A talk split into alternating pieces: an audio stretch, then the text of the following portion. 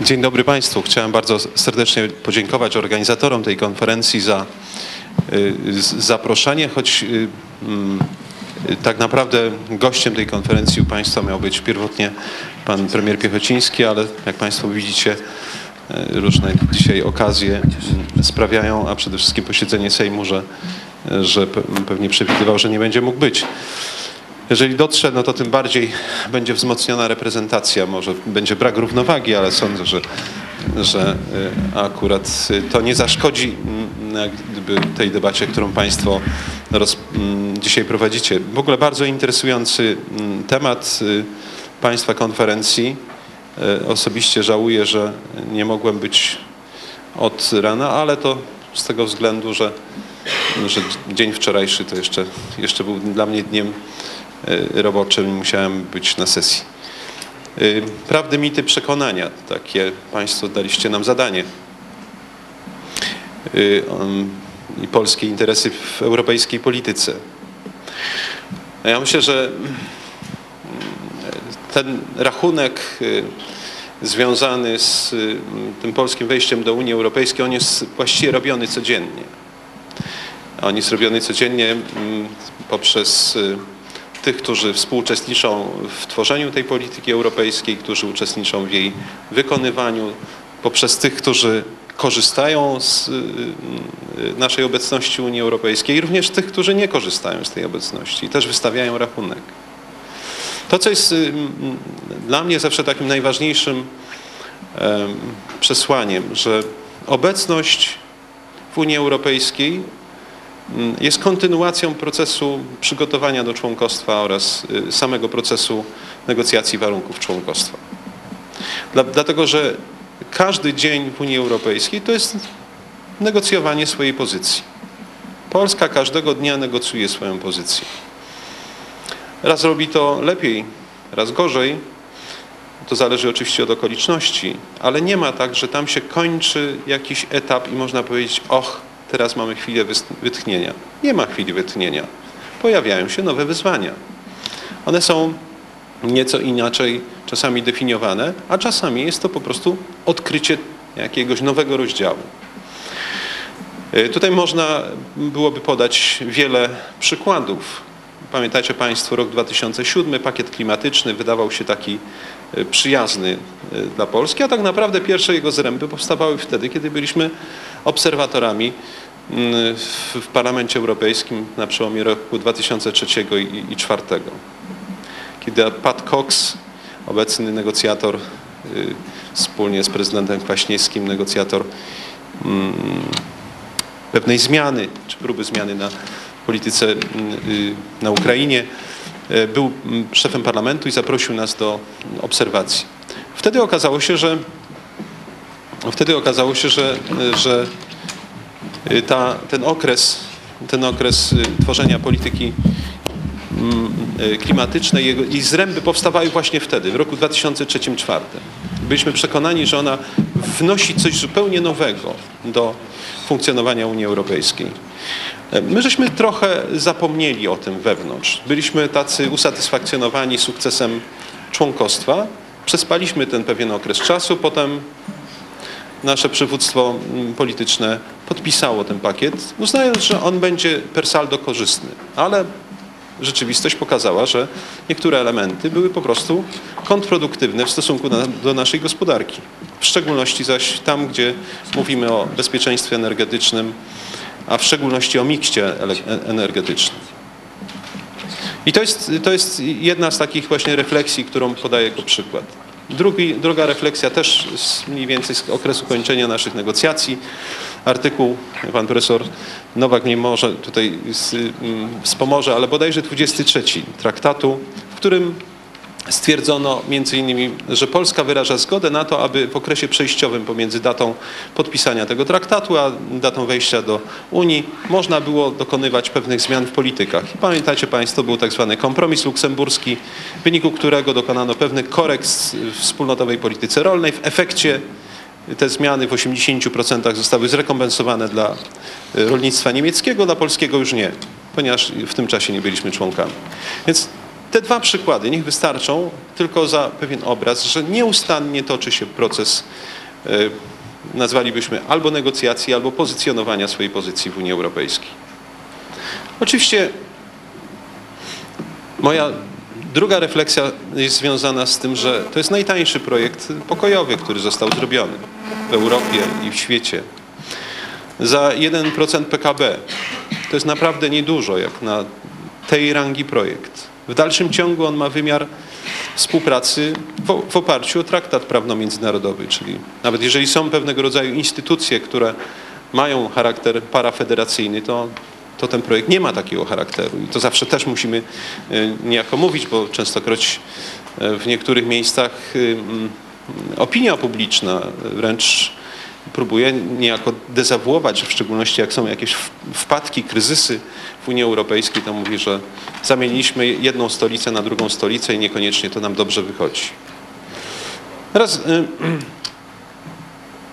y, niektóre decyzje, które były związane z, z naszym członkostwem, się zmaterializowały i zapomnieliśmy już o tym, że one się po prostu zmaterializowały. Był ten radosny dzień, w którym było referendum, rozstrzygnięte pozytywnie, potem e, moment wejścia, potem był okres takiego, och, jesteśmy, tak, e, i trochę żeśmy, że tak powiem, stracili na tempie, a następnie, a następnie e, otrzymaliśmy względnie dobre warunki finansowe związane z perspektywą obecnie się kończącą, polityka spójności, wspólnotowa polityka rolna, Również poziom naszych, y, naszej składki nie był y, nadzwyczajnie wysoki. Efekty tego są, one się przełożyły również w, ten, y, w, tym, w tym fakcie, że nasze PKB relatywnie, że tak powiem, dobrze jest oceniane z tego względu, że jednak ten impuls rozwojowy i wpływ na gospodarkę był tutaj istotny. No ale w międzyczasie mm, pojawiły się sytuacje mające charakter kryzysowy te sytuacje, których żeśmy nie przewidywali i w których ujawniły się również pewnego rodzaju egoizmy. Te egoizmy manifestują się właściwie każdego dnia. No, przykładem chociażby takim, takim ostatnim to jest y, egoizm związany chociażby z, znowu wrócę do polityki klimatycznej, z backloadingiem. Tak? Niektóre państwa, które nie mają problemu akurat z polityką klimatyczną, no chciały wycofać tę umowę, która była zawarta w polityce klimatycznej, że będzie pewna ilość uprawnień e, do zakupów dająca prawa do emisji dwutlenku węgla, a teraz pani komisarz mówi, no ponieważ cena ta nie jest ceną oczekiwaną, to wycofajmy e, ilość tych uprawnień z rynku, a potem będziemy w sposób taki mechaniczny, ręczny będziemy dosypywać. Kiedy? No być może y, na koniec obecnej perspektywy po to, żeby podwyższyć cenę uprawnień na rynku. No w warunkach, kiedy, kiedy gospodarka akurat jest w regresie. Kiedy mm, y, ci, którzy prowadzą tę politykę gospodarczą, a również i przedsiębiorcy chcieliby mieć pewnego rodzaju stabilność i mówią tak, no skoro nie uzyskujemy takich dobrych efektów w polityce gospodarczej, to może koszty związane z tą polityką, a przecież energia jest jednym z podstawowych elementów, powinny być niższe. Drugi przykład to jest y, polski projekt związany z shale gazem i też nie wszyscy są z tego y, powodu zadowoleni. Ale może pokażę ten dobry efekt. Czy wyobrażamy sobie w chwili obecnej rezygnację z, y, z polskiej obecności w strefie Schengen? Wydaje się, że nie wyobrażamy sobie. Bo trudno byłoby nam zrozumieć, dlaczego nagle y, to, co jest, y, wydaje się być codziennością na granicach zewnętrznych, y, wewnętrznych Unii Europejskiej, że to już jest dobro, które powinniśmy posiadać. Czy wyobrażamy sobie na przykład rezygnację Polski również z tego wspomagania finansowego, niezależnie od tego, jak oceniamy, czy to ostatnia decyzja Rady Europejskiej, która jest decyzją tylko polityczną, jeszcze daleka droga do tego, jaki będzie finalny budżet na nową perspektywę. Czy wyobrażamy sobie, że jesteśmy bez polityki spójności i bez wspólnotowej polityki rolnej? Niezależnie od tego, jak oceniamy globalną kwotę y, tych y, wskazanych na nasz rozwój pieniędzy. Wydaje się, że nie. Teraz możemy się zapytać, czy wyobrażamy sobie na przykład Unię, y, Polskę bez rynku, jednolitego rynku? Czy polscy przedsiębiorcy byliby zadowoleni, że wyszlibyśmy z jednolitego rynku? Wydaje się, że też nie. E, kolejne pytanie. No mamy pewien taki również pewnego rodzaju misję. Wchodząc do Unii Europejskiej mówimy, że będziemy adwokatami, czy może sprzymierzeńcami bardziej, tych, którzy pozostali poza granicami Unii. I staramy się w sposób konsek konsekwentny to jako Polska i Polacy robić, aby nasi sąsiedzi za wschodnią granicą nie byli od tej Unii separowani, a wręcz żeby otwierać tę perspektywę. Czy nam się to udaje? No, mamy i, i powodzenia. No, był taki okres w Gruzji, pewien okres również na Ukrainie, ale mamy również i klęski. Te klęski to chociażby to, co się nie udaje, w czym bardzo mocno pracował między innymi pan poseł Jacek Protasiewicz, to jest Białoruś, tak? Ale również i te ostatnie lata na Ukrainie są być może nie najbardziej e, nas satysfakcjonujące, choć zrobiliśmy właśnie wczoraj kolejny krok, e, rozluźniając ten gorset wizowy, który jest adresowany przede wszystkim do społeczeństwa ukraińskiego. Być może to jest jeden z elementów, Y, takiego pomostu. Czy wszyscy byli zadowoleni? Proszę Państwa, były protesty. Było bardzo wiele osób, które mówiło, że, że nie powinniśmy w ogóle tego otwierać, ponieważ to rujnuje wewnętrzny porządek w Unii Europejskiej. My nie chcemy migracji, czyli ten element takiego egoizmu europejskiego funkcjonuje. Podobnie zresztą to dotyczy na przykład postępów w procesie integracji na przykład y, Turcji. Podobnie rzecz się ma nawet oceną przygotowania Chorwacji. Również było wiele wczoraj głosów krytycznych na temat tego, czy Chorwacja jest przygotowana, czy nie należy nawet tego e, momentu jej wejścia, mimo że jest po zakończonych negocjacjach, czy, czy nie należy go również wydłużyć ze względu na określone okoliczności, których tutaj w tej chwili nie będę wymieniał. Więc chciałbym wskazać tutaj, proszę Państwa, również pewnego rodzaju takie mm, y, akcentowane egoizmy, a na koniec, y, ponieważ już mam sygnał, że się za bardzo rozgadałem, no, chciałbym zapytać o, o, jedną rzecz. Czy na przykład w niektórych sprawach jesteśmy w, stanie sobie poradzić y, w sposób efektywny, tak samo efektywny, jak w ramach tej współpracy, na przykład wspólnota energetyczna. Wydaje się, że, że to jest przedsięwzięcie, które powinno, od tego się zaczęły w ogóle procesy integracyjne, tak? Europejska Wspólnota Węgla i Stali. Wydaje mi się, że ona po tych 50 paru latach nabiera szczególnego znaczenia. Nawet z tymi wydarzeniami, które ostatnio miały miejsce i które y, dzisiaj miały też swój emocjonalny y, i, i, i personalny również wymiar. I drugi element, Y, chociażby z, z, związany z, z podobnym takim pytaniem. Czy jesteśmy w stanie sobie wyobrazić na przykład tak realizowaną politykę sąsiedztwa, w której, w której nie widzimy naszych wschodnich sąsiadów, niezależnie od turbulencji i kłopotów, które, które są i które czasami musimy pokonywać. To są Y, to są takie elementy, które chciałbym w ramach, w ramach tych mm, bardziej pytań może, a nie konkretnych odpowiedzi zasygnalizować w tym takim etapie wstępnym. Ja bym powiedział tak, że ten rachunek zysków, strat, pozytywnych ocen i negatywnych ocen, y, zawiedzionych y, mm, oczekiwań i spełnionych oczekiwań. On oczywiście jakoś tam daje się podsumować, ale wydaje się, że per saldo ten okres naszej obecności jest pozytywny. Za wyjątkiem tego okresu kryzysu, który wydaje nam się tutaj bardzo wpływa. No i oczywiście, no i oczywiście chcielibyśmy, aby, aby ta przyszłość miała jakiś taki, bym powiedział, transparentny dla nas yy, wątek, którym te dwa aspekty, które przemawiały za tym, a więc solidarność europejska i jednocześnie subsydiarność byłyby w dalszym ciągu jak gdyby podstawą funkcjonowania tej polityki. Dziękuję bardzo. Dziękuję bardzo za głos. Teraz o zabranie głosu poproszę pana redaktora Tomasza Tarejkowskiego. Dziękuję bardzo. No ja mam tu kłopot, bo siedzę między dwoma politykami, e, jeszcze do tego bieżącymi politykami, e, e, a ja nie jestem politykiem, nie jestem ekonomistą ani politologiem i będę się patrzył na tę rzeczywistość bardziej z perspektywy filozofa czy publicysty. I zacznę od tego, do takiego krótkiego elementu polemicznego. Otóż to, że sobie czegoś nie wyobrażamy, to niestety nie oznacza, że to się nie może stać. I to jest moim zdaniem główny problem, jaki mamy z Unią Europejską. W 1913 roku, ostatnio jeden z niemieckich historyków napisał taką książkę, Niemcy były przekonane, że przed nimi są setki lat spokojnego rozwoju. To był bardzo dobry rok według dziennikarzy, publicystów, e, według e, ludzi kultury i sztuki. Świetnie się kultura miała, teatry grały fantastyczne rzeczy. No były jakieś problemy międzynarodowe, no ale one nie zaprzątały głowy specjalnie. E, Wtedy uważano, że status quo, który został ustanowiony w XIX wieku, będzie trwał. No i jak wiemy, 1914 rok mm, zakończył te marzenia i okazało się, że to, co niewyobrażalne, jednak się wydarzyło.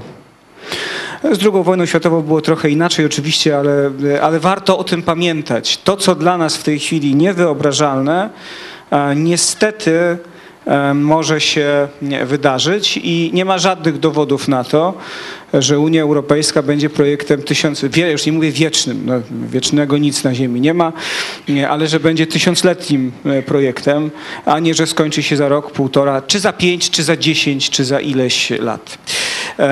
I zacznę od, e, i, i- można powiedzieć, że to jest jeden z tych mitów, to znaczy udało się e, publicystom, ale także politykom, ale także politologom wpoić w nas takie głębokie przekonanie, że żyjemy w świecie, czy żyjemy na kontynencie, przynajmniej żeby powiedzieć ostrożniej, e, który po pierwsze jest, no może nie potęgą, ale jest bezpiecznym zakątkiem świata, któremu nic poważnego już nie zagraża i który gwarantuje nam dobre, dostatnie e, życie. Po drugie, e, udało nam się wpoić głębokie przekonanie, że żyjemy w czasach kantowskiego wiecznego pokoju. Że już teraz to już mamy generalnie spokój. Jak będą jakieś wojny, jakieś spory, jakieś konflikty, to one będą gdzieś daleko. U nas u nas nie, bo przecież my żyjemy w Europie, która jest projektem, który zbudował trwały pokój, który nawet wyeliminował egoizmy narodowe. No okazuje się, że nie wyeliminował, ale to, to też nam tłumaczono, że jest solidarność, że eg- egoizmy już zniknęły, w ogóle już się wszystko przestało, nie, przestało liczyć. Kolejnym mitem, e, z którym mamy wciąż e, do czynienia, jest powracający mit ojców założycieli. To znaczy cały czas przywołuje się ojców założycieli Unii Europejskiej, no choćby Schumana, Adenauera e, i mówi się, że oni założyli ten projekt, z którym mamy do czynienia w tej chwili. No i to jest mit. Otóż oni nie założyli tego projektu. Ten projekt został im ukradziony. Oni założyli projekt Europy chrześcijańskiej i trzeba to powiedzieć zupełnie wprost. Europa Adenauera, Europa Schumana miała być projektem chrześcijańskim a nie humanistycznym, nie liberalnym, nie demoliberalnym, tylko chrześcijańskim. W pewnym momencie ten projekt został ojcom założycielom, trudno powiedzieć, że im, no, ale ukradziony, został zawłaszczony. Jest, e, w związku z tym opowiadanie o tym, że oni założyli Unię Europejską jest po prostu nieprawdziwe. E, Kolejnym e, mitem, bo mieliśmy mówić o prawdach i o mitach, e, jest realność wspólnoty. Cały czas słyszymy o tym, że istnieje wspólnota europejska, nie w znaczeniu wspólnoty państw, bo ona oczywiście istnieje, prawnej wspólnoty państw, tylko jakaś wspólnota Europejczyków, jakiś demos europejski, jakiś lud w tworzeniu, lud czy naród europejski. No i wiemy skądinąd, że to jest fikcja. Nie ma żadnego narodu europejskiego, tak jak nie ma realnie funkcjonujących w ludzkich sercach i ludzkich duszach europejskich symboli. Oczywiście piękny jest symbol 12 gwiazd na niebieskim tle, bliski mojemu sercu bardzo, chociaż przypomnijmy, że jego twórca musiał ukrywać, czym się inspirował, bo gdyby przyznał się, czym się inspirował w tworzeniu tego logo, no to oczywiście on nie zostałby przyjęty, no bo na szczęście okazało się, że nie wszyscy mieli taką wiedzę, co oznacza 12 gwiazd i że to jest symbol maryjny. Więc nie znam zbyt wielu ludzi, którzy byliby gotowi za 12 gwiazd na e, błękitnym e, sztandarze oddać życie. A realność wspólnoty oznacza, że jesteśmy za tą wspólnotę, za ludzi, którzy w niej funkcjonują, oddać to, co mamy e, najbardziej fundamentalnego, czyli życie. Te symbole oczywiście wywołują radość, możemy pochodzić z balonikami, możemy coś tam zrobić, ale nie jesteśmy skłonni oddać życia, czy nawet poświęcić własnych interesów żeby e, Unii, żeby Europie e, było lepiej. No i kolejnym mitem pięknym, e, tu oczywiście ekonomiści mogliby powiedzieć więcej, jest to, że mamy fantastyczną wspólną walutę, która wszystkim robi tak samo dobrze i wszyscy są nią tak samo zachwyceni. No, po pierwsze, ona jest, no oczywiście jest wspólna, ale to nie jest wspólna waluta na podstawach ekonomicznych, tylko jest to wspólna waluta na podstawach politycznych.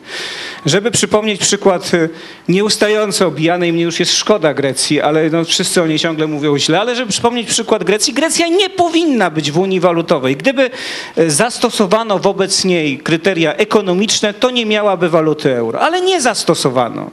I nie zastosowano ich również w wielu innych przypadkach, między innymi dlatego, że euro opłacało się jednej gospodarce, czyli gospodarce niemieckiej.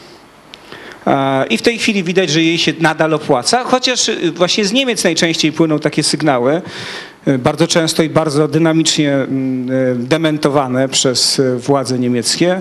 A stara zasada mówi, że wierzymy tylko w te informacje, które zostały zdementowane, mm, że Niemcy rozważają, czy przypadkiem w odpowiednim momencie nie przywrócić marki niemieckiej, jak już się przestanie opłacać, mówiąc wprost.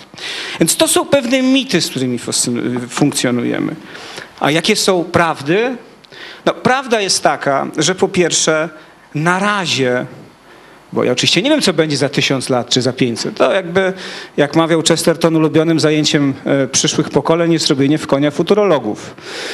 E, Przypomnę, że pod koniec XIX wieku futurolodzy przekonywali, że największym problemem końca XX wieku w miastach będzie fakt, że będzie za wiele końskich odchodów, bo będzie tyle dorożek, że po prostu no, nie damy sobie z tym rady. No więc ja nie wiem, co będzie za 500 lat, ale wiem, co jest w tej chwili. W tej chwili realną siłą w Unii Europejskiej są państwa narodowe i narody. Nie jakaś paneuropejska wspólnota, tylko konkretne wspólnoty narodowe i konkretne e, państwa, które to państwa prowadzą bardzo agresywną, sprawną politykę obrony własnych a nie cudzych interesów. Oczywiście robią to w sposób bardzo rozsądny, to znaczy używając terminologii narracji solidarnościowej. Oczywiście, jak słucham pani Angeli Merkel, to ona zawsze walczy o prawa e, i e, e, Europy. Tylko tak się dziwnie składa, że zazwyczaj interesy Europy są zbieżne z interesami Niemiec. To samo robi, jakby żeby nie było, tylko panią Angelę Merkel, zresztą ja w ogóle o to nie oskarżam, to jest pochwała dla polityka, że robi. To samo robi Cameron, to samo robi Hollande, to samo robią politycy dużych i liczących się państw Europy i w ogóle o to nie należy mieć do nich pretensji. No oni realizują politykę swoich państw i swoich narodów, bo od tego są.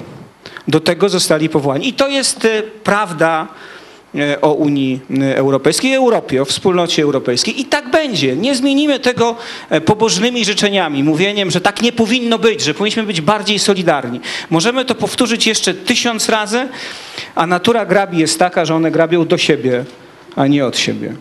E, I natura państwa narodowego jest takie, że ono e, bardziej się troszczy o swoich obywateli e, niż o obywateli innych państw. I dobrze by było, żebyśmy o tym pamiętali w polityce naszego państwa. Po drugie, prawdą jest demografia. Europa, i to nawet w tych państwach, które odniosły sukces demograficzny, umiarkowany sukces demograficzny, dodajmy, bo wszyscy mówią o tym, że Szwecja odniosła gigantyczny em, sukces demograficzny, no to porównajmy ją z jakimkolwiek państwem afrykańskim. Demograficznie, ja nie mówię o innych rzeczach, wyłącznie o demografii. I będziemy mieć odpowiedź, czy Europa w takim stanie demograficznym, w jakim jest, jest w stanie przetrwać jako pewna wspólnota kulturowa. I e, ja oczywiście wiem, że e, i nie zamierzam teraz budować jakiegoś obrazu, że za 150 lat Europa będzie w całości islamska, ponieważ wiemy również, że w trzecim pokoleniu imigranci z krajów arabskich e, no, zrównują się mniej więcej z dzietnością z etnicznymi Europejczykami, co nie zmienia faktu, że na razie Europa przestała być kontynentem postchrześcijańskim, a stała się kontynentem, żeby zacytować Ryszarda Kapuścińskiego, już islamsko-chrześcijańskim i to już jest fakt. Ażeby zatrzymać ten proces, to znaczy, żeby nie doprowadzić do jeszcze większego rozchwiania demograficznego Europy, to jeśli nic się nie wydarzy, w zaczeniu żaden nieprzewidziany, nie- żadna nieprzewidziana wojna, żaden nieprzewidziany pogrom, żadne nieprzewidziane wydarzenia społeczne, to demografowie mówią przez przynajmniej 100 lat musielibyśmy całkowicie, już kończę, zatrzymać e, dopływ jakichkolwiek emigrantów z zewnątrz i przez te 100 lat przynajmniej połowa europejskich kobiet musiałaby rodzić przynajmniej trójkę dzieci. No i odpowiedzmy sobie na pytanie, teraz ja posłużę się tym chwytem, który tutaj pan eurodeputowany stosował. Wyobraźmy sobie, czy to jest możliwe. Odpowiedź brzmi, nie jest możliwe. W związku z tym trzeba sobie powiedzieć, za 50 lat Europa będzie kompletnie innym kontynentem i Unia Europejska, ja nie chcę powiedzieć, że będą Zjednoczone Emiraty Europejskie, żeby nie było wątpliwości, ale na pewno będzie wyglądać zupełnie inaczej. No i ostatni, no peryferyjność, o peryferyjności nie będę mówił dużo, bo o tym mówił choćby z tego, co słyszałem pan profesor Hartman, z którym się zazwyczaj nie zgadzam, ale tym razem się z nim zgadzam. Jesteśmy kontynentem w dużej mierze peryferyjnym. I ostatnim elementem, który jest faktem i który destrukcyjnie wpływa na przyszłość Europy, jest to, że staliśmy się kontynentem, który sam siebie pozbawił i pozbawia korzeni. E, Rezygnujemy z tego, co zawsze leżało u podstaw cywilizacji europejskiej. Tym czymś, czy się to komuś podoba, czy nie, było chrześcijaństwo. Bo nawet wszyscy mówią, no Grecja i Rzym. Zgoda, tylko skąd znamy korzenie greckie i rzymskie? To one zostały przekazane przez chrześcijaństwo. I my je mamy zinterpretowane i znamy je zinterpretowane przez chrześcijan. Więc jeśli odcinamy chrześcijaństwo, to odcinamy korzenie. Żadne drzewo bez korzeni i to już nie jest kwestia wyobraźni, tylko rzeczywistości, nie jest w stanie przetrwać. Dziękuję bardzo. Teraz o zabranie głosu poproszę przewodniczącego Jacka Protasiewicza. Dziękuję bardzo. E, No to robi nam się ciekawa dyskusja na pewno, bowiem e, pan redaktor mówił oczywiście e, o mitach, ale moim zdaniem e, cały problem polega na tym, że dobrze jest e, wyobrazić sobie też, e, znaczy kiedy myślimy również o mitach, albo rzeczywiście o, o myśleniu życzeniowym, e, czy istnieje, bo tak jest obowiązek polityka, czy istnieje e, dostępna, realna, e, obecna w, w aktualnym wymiarze politycznym, gospodarczym alternatywa. I teraz tak, czy Unia Europejska rzeczywiście jest e, te- tworem tysiącletnim? Nie wiemy. Ja jestem zgo- gotów zgodzić się z panem redaktorem? Pewnie nie. Nic y, we współczesnym świecie, tak szybko się zmieniającym, dzisiaj już nie trwa na pewno y, tysiąc lat. I, w ogóle wiele, y, bardzo niewiele tworów trwało. Ale czy to jest powód, żeby nie wierzyć w sens? Żeby nie wiązać polskiej polityki, bo też tematem tego panelu jest polskie interesy w europejskiej polityce, żeby wiązać z, z Unią Europejską? No odpowiedź moim zdaniem nie ma innej, jak oczywiście tak. Dlatego, że parokrotnie w historii na przestrzeni dziejów siłą rzeczy nasz kierunek, nasze decyzje polityczne, nasz kierunek rozwoju szedł w, innym, w inną stronę niż e, ten główny europejski nurt. Za co e, rzeczywiście e, płaciliśmy, ponosiliśmy konsekwencje, nawet jeżeli to były piękne tak zwana trzecia piękna polska droga, typu prawda, demokracja e, szlachecka w em, e, XVII czy XVIII wieku, wtedy kiedy powstawały właśnie, umacniały się e, mocarstwa europejskie, ze skutkami do dziś obecnymi. W związku z powyższym, tylko lekko nawiązując do, do słów pana posła Grzyba, czy warto rezygnować z uczestnictwa we wspólnym rynku, którego efektem, realnym efektem dla polskiej gospodarki, mimo uciążliwości, które dostrzegamy na co dzień, jest, prawda, że mamy największy e, na przestrzeni ostatnich lat e, wielkość również kwotową eksportu, czyli polska gospodarka eksportuje i to na potęgę. Polska gospodarka przyjmuje zarówno środki publiczne, czyli transfery z Unii Europejskiej, jak i, jak i prywatne, które wpływają do Polski no, na skutek e, migracji. Można mówić źle, dobrze, lepiej, żeby e, te prawie dwa miliony ludzi, e, prawda, młodych, aktywnych, kreatywnych było w Polsce i tutaj miało pracę, ale jeśli nie ma, no to przed nimi znowu prosta alternatywa. Nie mieć pracy czy też y, y, pracować y, za granicą w ramach jednego wspólnego rynku, tego o czym mówił pan y, poseł Grzyb, nazywał to Schengen, no to jest więcej niż Schengen, to jest tylko swoboda podróżowania, ale możliwość legalnego podejmowania pracy i, i coś, co jest fenomenem y, na skalę, no może nie światową, bo Meksykanie prawdopodobnie robią to samo, y, pracujący w Stanach Zjednoczonych, ale na, na skalę europejską. Powiedział mi tu mój kolega europarlamentarzysta z Irlandii, my jesteśmy bardzo wdzięczni Polakom za wkład w polską gospodarkę, gdyby jeszcze nie przesłali wszystkich zarobionych pieniędzy do kraju. Znaczy suma wpływów y, y, tych takich remittances, czyli prawda, wpływów ze strony indywidualnych emigrantów do, do, do, do Polski powoli równoważy kwotę netto przepływów y, publicznych. Ale suma summarum, jeżeli w ciągu 9 lat y, mamy prawda, na plus 80 miliardów euro, no znajdźmy pomysł na to y, inny niż członkostwo w Unii Europejskiej, niż związanie swojej polskiej racji stanu z, y, y, wymiarze gospodarczym z Unią Europejską. Czy jest on dzisiaj aktualnie dostępny, obecny, realny? Obawiam się, że nie. Pan po, poseł Terlikowski, pan redaktor Terlikowski, tak jest, pan redaktor Terlikowski mówi o tym, tak, że ci, którzy wierzą, że, ci, którzy wierzą, że, ale pan redaktor sobie nie, nie, nie, nie, życzy, czego też ty, ciężko, y, y, tak, y, ciężko się z tym, z tym życzeniem nie zgodzić, patrząc na, na, na, na politykę nie tylko polską. Czy to jest gwarancja po- pokoju dobry, dobrobytu? No nie, oczywiście, że gwarancji nie ma.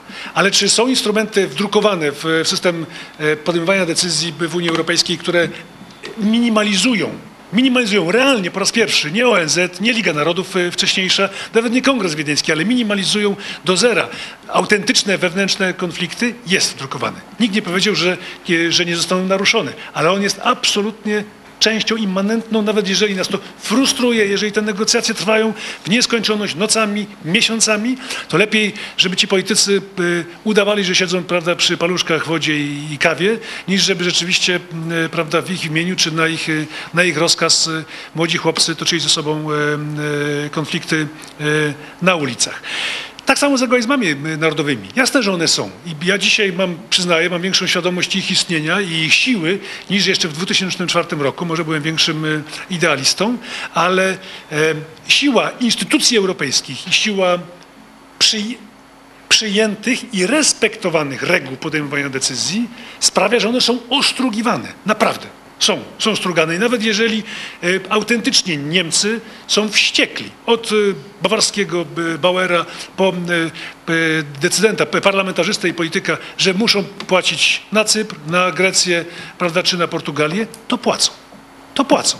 Z jednej strony dlatego, że jest mechanizm, z którego nie sposób się wy, wyłamać, bez kosztów, przynajmniej politycznych, ale również, i, ale również i gospodarczych. Bo teraz zgoda również e, z, z panem redaktorem Terlikowskim. Euro było w dużo większym stopniu projektem ek- politycznym niż ekonomicznym. Ale dzisiaj ci, którzy stali za decyzją polityczną, płacą realną cenę. I płacą.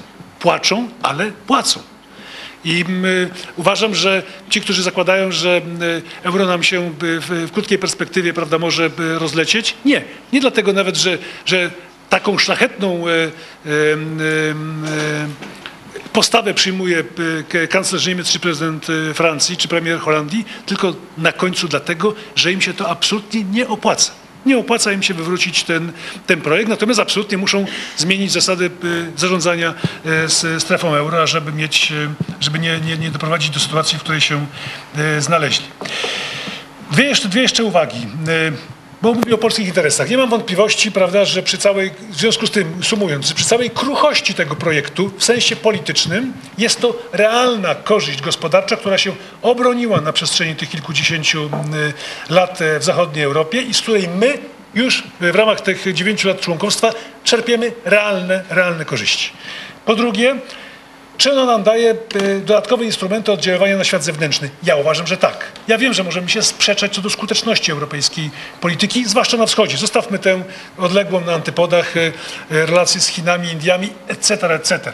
Ale nie ulega wątpliwości i to wiem z, jakby z własnego doświadczenia, że nigdy bylibyśmy na przykład w stosunku do, do, do, do niech będzie pie- pierwszy z brzegu przykład lepszy niż białoruski, do ukraińskich przywódców, do władzy ukraińskiej, nigdy nie bylibyśmy bardziej perswazyjni jako Polacy, niż będąc częścią e, Unii Europejskiej. Znaczy siła argumentów gospodarczych i politycznych jest po stronie Unii Europejskiej, a nie Polski poza Unią Europejską.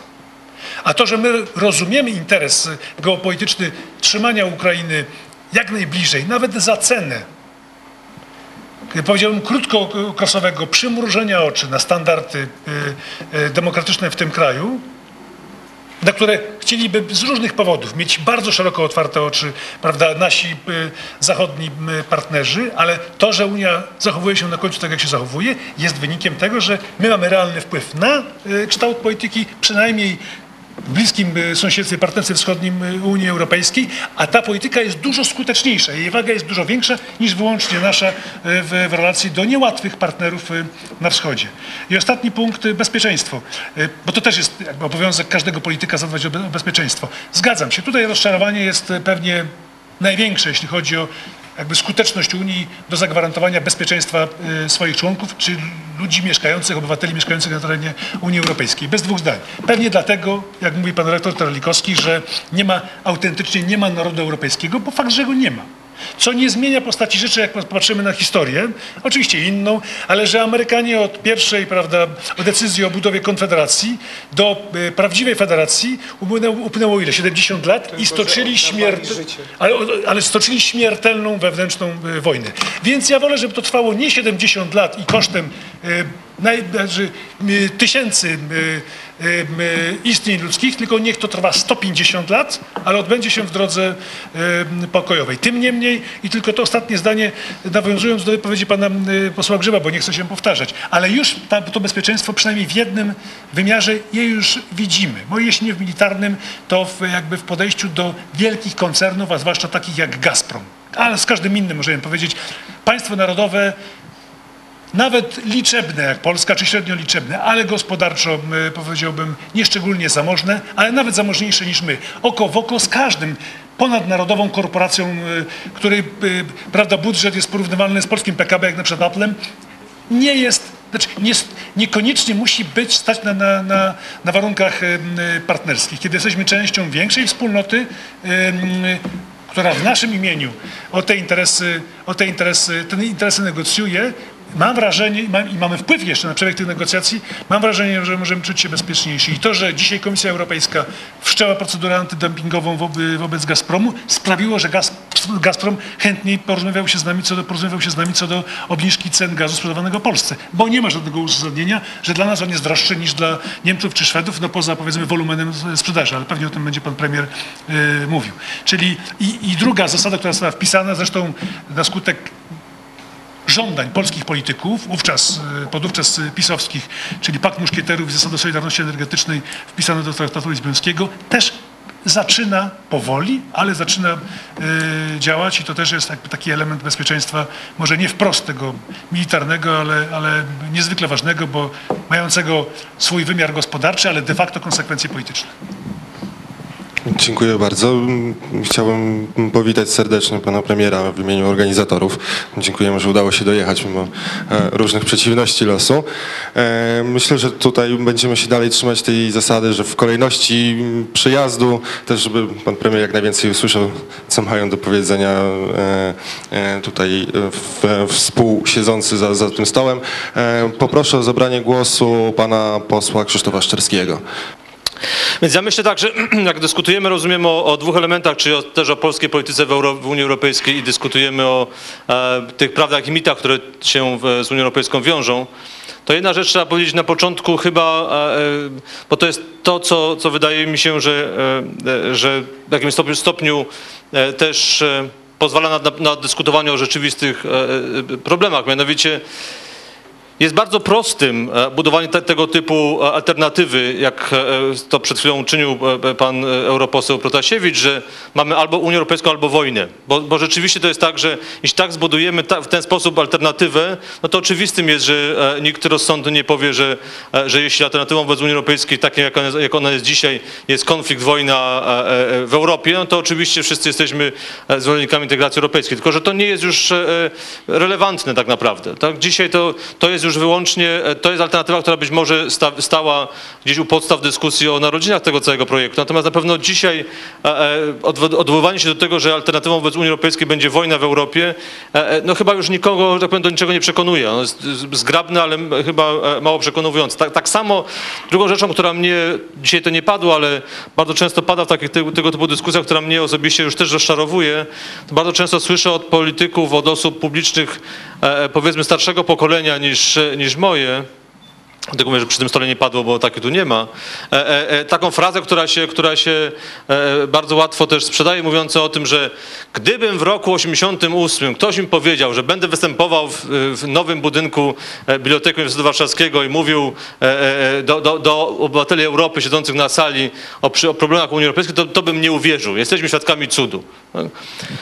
Okej, ja rozumiem, że dla pokolenia, które rzeczywiście e, e, zmagało się z komunizmem w Polsce i, i e, e, nam podarowało w swoim dziedzictwie e, e, tą wolną Polskę, to może jest cud. Tylko, że dla pokolenia, które dzisiaj wzrasta w Polsce, dla Państwa, którzy jesteście tutaj na sali, także mam nadzieję jeszcze dla mnie, którzy ma przed sobą jakiś tam okres jeszcze e, przyszłości e, e, i aktywnego działania, to mówienie o tym, że jesteśmy świadkami spełnionego cudu, też do niczego nie prowadzi, bo to, bo, bo to tak naprawdę nie jest żadna odpowiedź na przyszłość. To, że, że dokonał się cud i teraz w zasadzie zdarzyło się coś, coś, co się nie miało prawa zdarzyć.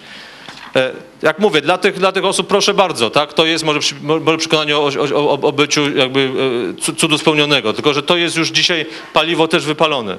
I w tym sensie, e, zatem ani nie jest tak, że alternatywą jest, e, no wiem, komuna w Polsce, po- powrót komunizmu w Polsce i no, powyższym e, e, ten cud ma usprawiedliwiać każdą sytuację czy każdą politykę, dlatego że po prostu e, jesteśmy świadkami cudu, więc każdy, kto krytykuje cud jest, e, e, e, jest e, niemądry, ani też alternaty- alternatywą nie jest, e, e, nie jest wojna. Tak? E, e, W związku z powyższym trzeba siedzieć cicho, bo, e, bo jak zaczniemy krytykować, to wtedy, to wtedy e, e, powrócimy do, do sytuacji skonfliktowanych czy e, wojennych nastrojów w Europie. Więc pytanie zatem jest, zatem e, wydaje mi się, że jak pytamy o alternatywę i o to, e, e, o prawdy i mity o polityce europejskiej, to pytanie, czy prawdziwa alternatywa jest, czy, czy, e, e, dyskusja jest gdzie indziej.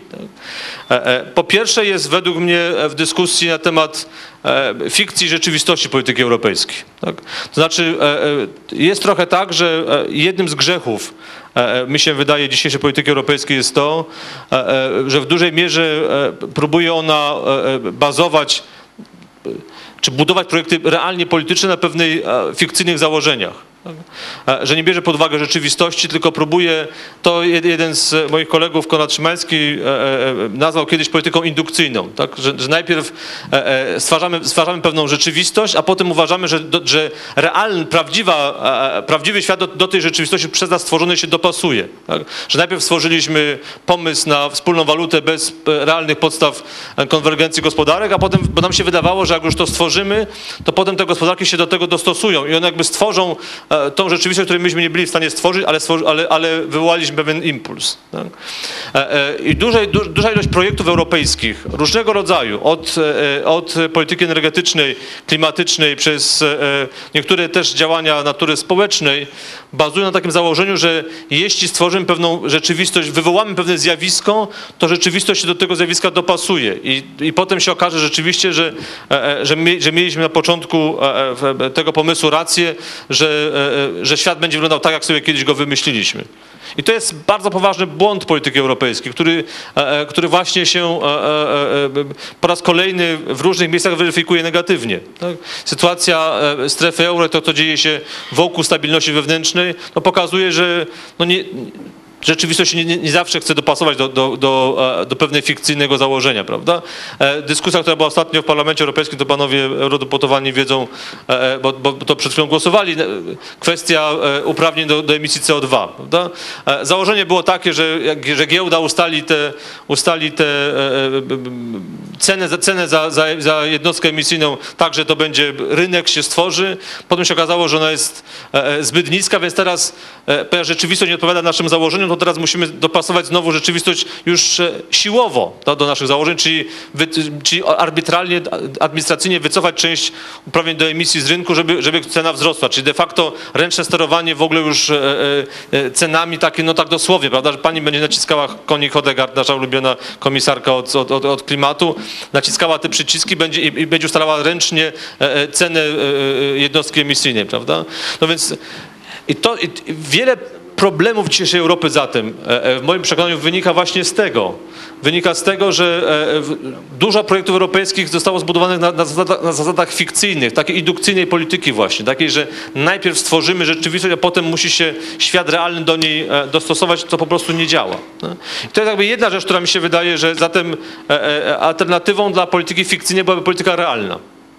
A, czy taka, która rzeczywiście tak naprawdę e, powoduje, że, e, e, że my wyprowadzamy, ten, wektor trzeba odwrócić, prawda? Wyprowadzamy politykę europejską z rzeczywistości, z rzeczywistego stanu Europy, a nie, do, nie dostosowujemy stan Europy do, do naszego wymyślonego ideału, prawda? Więc, ta, więc to jakby jedna rzecz, która mi się wydaje, to jest, istotne jakby dzisiaj, żeby, jak mówimy o prawdach i mitach i o tym, co, co, co, co może być realnym wyborem e, stojącym także przed Polską, czy tak naprawdę postulatem Polski, to, to, jest to, żeby e, polityka europejska do tej, do tej, z tej fikcji zrezygnowała. Ta, częścią tej fikcji jest ta słynna mantra, prawda, która się, która się e, powtarza w Europie jako slogan na każdy problem. Znaczy, że e, e, odpowiedzią na każdy problem jest, jest jeszcze więcej Europy. Tak? E, że tak naprawdę mas Europa to, hasło, czy gdziekolwiek, żeby, po prostu było jeszcze więcej Europy w Europie, wtedy, wtedy to jest troszeczkę tak, takie przekonanie o tym zatem, że e, e, jeśli dawkujemy, zwiększamy dawkę lekarstwa, to z samego zwiększenia dawek lekarstwa nagle powróci jego skuteczność. Tak? Wszyscy wiemy, że jeśli lekarstwo przestaje być skuteczne w terapii, e, e, no to nie jest tak, że y, można w nies- w nieskończoność zwiększać e, e, ilość dawek e, tego samego leku, tylko po prostu jeśli on nie działa, znaczy, że jest problem ze skutecznością, a nie z, ilość, nie, nie z dawkowaniem. No więc, e, więc częścią tego, tego przekonania, te, te, tej fikcyjnej koncepcji Europy jest właśnie to, że e, e, problemy europejskie, które także sama Europa wywołuje, e, da się rozwiązać poprzez jeszcze większą, e, za każdym razem poprzez jeszcze większą integrację. No, Panie pośle, m, tak do meritum bym e, poprosił, dobrze, bo to jest meritum, to jest meritum, jak mi się wydaje przynajmniej. E, e, e, e, no i, Pana po e, prostu e, nie widzę, więc mu- muszę głosowo. E, e, e, e, I druga rzecz, która jest istotna e, w moim przekonaniu, która e, także jest, jak pytamy o, o to e, alternatywę czy, czy prawdę i mit, to jest oczywiście arogancja, bo z fikcji wy- wyrasta potem arogancja. Znaczy takie przekonanie o tym, że, e, e, że skoro świat nie pasuje do naszych wyobrażeń, to tym gorzej dla świata, no, tym, tym gorzej dla społeczeństw europejskich, jeśli buntują przeciwko naszym pomysłom, to w takim razie musimy im przykręcić śrubę. Tak? I w takim razie to, co jest dzisiaj realnym problemem także Europy, to jest to, że zwiększa się poziom arogancji elit politycznych, elit, elit administracyjnych e, e, e, ponad i poza e, wolą społeczeństw. Prawda? I no już dawno nie było takiej sytuacji, w której rzeczywiście, e, e, e, tutaj pan, redaktor Terlikowski mówił o, o, o emocjach wywołanych przez symbole europejskie, to niestety się pojawiają te emocje wywołane przez symbole euro- europejskie, tylko to są emocje negatywne. Tak? Że coraz większej ilości krajów, społeczeństw, flaga europejska kojarzy się, jest palona e, na ulicach, e, bo kojarzy się z pewną e, e, e, arogancją e, e, ponad i poza e, wolą tych samych tych społeczeństw. No i to jest rzecz, którą też muszą się zmierzyć e, e, elity europejskie, jak, jak również z tym, że e, rośnie ilość partii kontestujących Europę. Prawda? Ta ilość głosów oddawanych na partie kontestujące Europę w krajach członkowskich Unii Europejskiej stale wzrasta. Tak? Nie wzrasta poparcie dla partii proeuropejskich, wzrasta poparcie dla partii, które kontestują tą, tą rzeczywistość, jeśli patrzymy na, na przyrost. Więc to też jest rzeczywistość i z nią też trzeba się zmierzyć, nie poprzez arogancję właśnie, czyli przekręcanie śruby i mówienie, że macie prawo do wyboru pod warunkiem, że wybierzecie to, co, to czego, czego my od was oczekujemy, tylko po prostu zacząć rozmawiać z ludźmi, z, z obywatelami Europy. No, ten dialog europejski musi powrócić a, a, właśnie nie poprzez fikcję i nie poprzez arogancję, tylko poprzez, poprzez realną wymianę e, e, e, poglądów. Myślę, że to było wszystko do rzeczy. Dziękuję. Dziękuję bardzo. E, Teraz o zabranie głosu poproszę pana premiera Janusza Piechocińskiego. W sposób zrozumiały Państwo chcecie, abym przede wszystkim mówił o integracji w kontekście spraw gospodarczych. To oczywiście jest kluczowa sprawa, ale chciałbym na początek te kwestie polityczne. Tak, to prawda, od 2008 roku w politykach narodowych i wyborach narodowych te akcenty antyunijne nie wcale na skrajnych skrzydłach, ale w głównych nurtach partii politycznej ujawniają się z wielką siłą. Wielka Brytania, Holandia, jest tego najlepszym przykładem. Myślę, że także jak popatrzymy na Polskę, to też widzimy zmianę y, akcentów. Stąd między innymi przed kolejnymi szczytami, nie tylko tymi antykryzysowymi, ale tymi związanymi z budżetem, zwróćcie uwagę Państwo, jak w przestrzeni europejskiej, nie tylko polskiej, rosło stopniowanie. Nie jadę zawierać kompromis, czy walczyć o kompromis, ale jadę po swoje. Mam tam do krwi ostatniej walczyć o swoje cele. Czyli kryzys spowodował zupełnie nową reakcję między polityką a gospodarką i chciałbym, abyśmy y, na to patrzyli w ten sposób. Drugie, jesteśmy w sferze po akta. Ta demokracja bezpośrednia spowodowała, że tym bardziej narody europejskie, które nie chcą być narodem europejskim, bo Niemcy jeszcze silniej, Polacy, Włosi, y, Flamandowie chcą być y, przedstawicielami, ale jednocześnie jest takie rozmiękczenie tego, co ja nazywam społeczeństwem europejskim. Właśnie w tych kategoriach, że mamy dodatkowe impulsy. A więc tym impulsem jest niewątpliwie to poszerzenie i wytworzenie się dystansu między obywatelem a instytucją, która narzuca jakieś regulacje. Otóż do wielu ludzi dotarło, a w szczególnie kryzys to potwierdza, że się integracja jest jakby potwierdzeniem czy synonimem kryzysu. W związku z tym to jest jakby fundamentalne. W sposób szczególny chciałbym jeszcze zwrócić uwagę Państwa na uwagę na to, że po pierwsze Europa kryzys, ten światowy, ten gospodarczy, idei, polityki, ale przede wszystkim spraw społeczno-gospodarczych i drugie Europa globalizacja bo nie dotykamy tej kwestii, jakby zapominając o tym, że ten nasz kontynent, który zapadł w błogim śnie ostatnich 15 lat, nie dostrzegł tego, co dzieje się na świecie. A więc pojawienie się brików, nowych idei, nowych pomysłów, nowych narzędzi walki ekonomicznej, że także w Europie padł mit tego doskonałego menedżerskiego, wolnorynkowego kapitału, kapitalizmu e, monetarnego, prawda? Więc ta reganomika i Thatcheryzm gdzieś się rozmył, a okazało się, że w poszukiwaniu odpowiedzi na światowe, a później europejskie, a później narodowe odmiany kryzysu, różne kraje Europy poszły różną drogą. No i zwracam też uwagę, i to jest fundamentalna kwestia, że jakby Europa, która wytworzyła ponadnarodową regulację, nie potrafi się także odnaleźć w nowej regulacji potrzebnej na świecie. Kto jest dzisiaj regulatorem tego świata? G2, G8, G20, ONZ, WTO? No nikt nie jest, jak się okazuje. Te decyzje zapadają zupełnie inaczej i jakby fenomenem tej ery globalizacji, tego kryzysu, który jest nieporównywalny z tamtym 1928-35, który stworzył najgorsze systemy i doprowadził do II wojny e, światowej, jest to, że po prostu to jest jeszcze zwiększone tym wspólnym generowaniem tych problemów i łatwością przenoszenia. Zwracam uwagę choćby na polską sytuację. Jesteśmy 24 gospodarką pod względem zanurzenia w tym, co nazywamy globalizacją. A więc stopień umiędzynarodowienia polskiej gospodarki jest jak nigdy dotąd duży. W związku z tym zwracam uwagę też, co się wydarzyło, że kryzys gospodarczy, ale też kryzys idei, kryzys decyzyjności Unii powoduje zmianę układu sił w Europie. Otóż kiedy popatrzymy na gospodarkę, to widzimy, że ta gospodarka, która w 2009 miała minus 6 PKB, a w dalszym ciągu została drugą pod względem innowacyjności i proeksportowości, pierwszą pod względem innowacyjności, a drugą pod względem e, proeksportowości gospodarką świata, czyli gospodarka niemiecka zwiększyła swój potencjał, że tradycyjne kraje o bardziej etastytycznej formie, które popełniły błędy, ale pozwoliły na to, żeby przedsiębiorstwa z silnym udziałem kapitału e, państwowego, a także silną pozycją związków zawodowych, no doprowadził do potężnego zadłużenia tego sektora. Ten Air France z siedmioma już dzisiaj miliardami, te koleje francuskie i tak dalej, widzimy to bardzo wyraźnie. W związku z tym gdzieś tam jeszcze w polityce, w militariach stara waga udziału poszczególnych krajów się zachowuje, ale uwaga, w realnej gospodarce już widzimy nie tylko ten podział e, północ, e, południe, czy uprzemysłowione kraje, które przechodzą kryzys lepiej, te szczególnie, które produkują wytwory i towary o wyższym wyższym stopniu innowacyjności potrafią dla nich znaleźć ujście na rynkach przede wszystkim pozaeuropejskich. Ale mamy też te kraje południa, które wybrały inny sposób funkcjonowania. W oparciu o system finansowy, najczęściej już międzynarodowy i turystykę, myślały, że przetrwają kryzys. Po czym okazało się, że po tych trzech czy czterech latach to, co się nazywa wołaniem o reindustrializację Europy jest dzisiaj fundamentalną kwestią. Popatrzmy zresztą na strukturę bezrobocia także wśród młodego pokolenia. Kraje przemysłowe mają 8, 10, 12%, kraje bezprzemysłowe de facto mają w młodym pokoleniu 55 czy 50. Zwracam też uwagę na to, co wydarzyło się teraz ostatnio z Cyprem. Otóż mam pytanie. No, przez 20 lat tolerowaliśmy de facto funkcjonowanie w Unii Europejskiej czy obok Unii Europejskiej swoistej pralni, szarej strefy. Uwaga przy tych wysokich standardach. Już nie mówię o tym kwestiach związanych z deficytem, z traktatami z Maastricht, kryteriami strefy euro itd. Tak itd. Tak Okazało się, że prawo także to unijne, niby takie srogie, w stosunku do wielkich i silnych jest stosowane inaczej.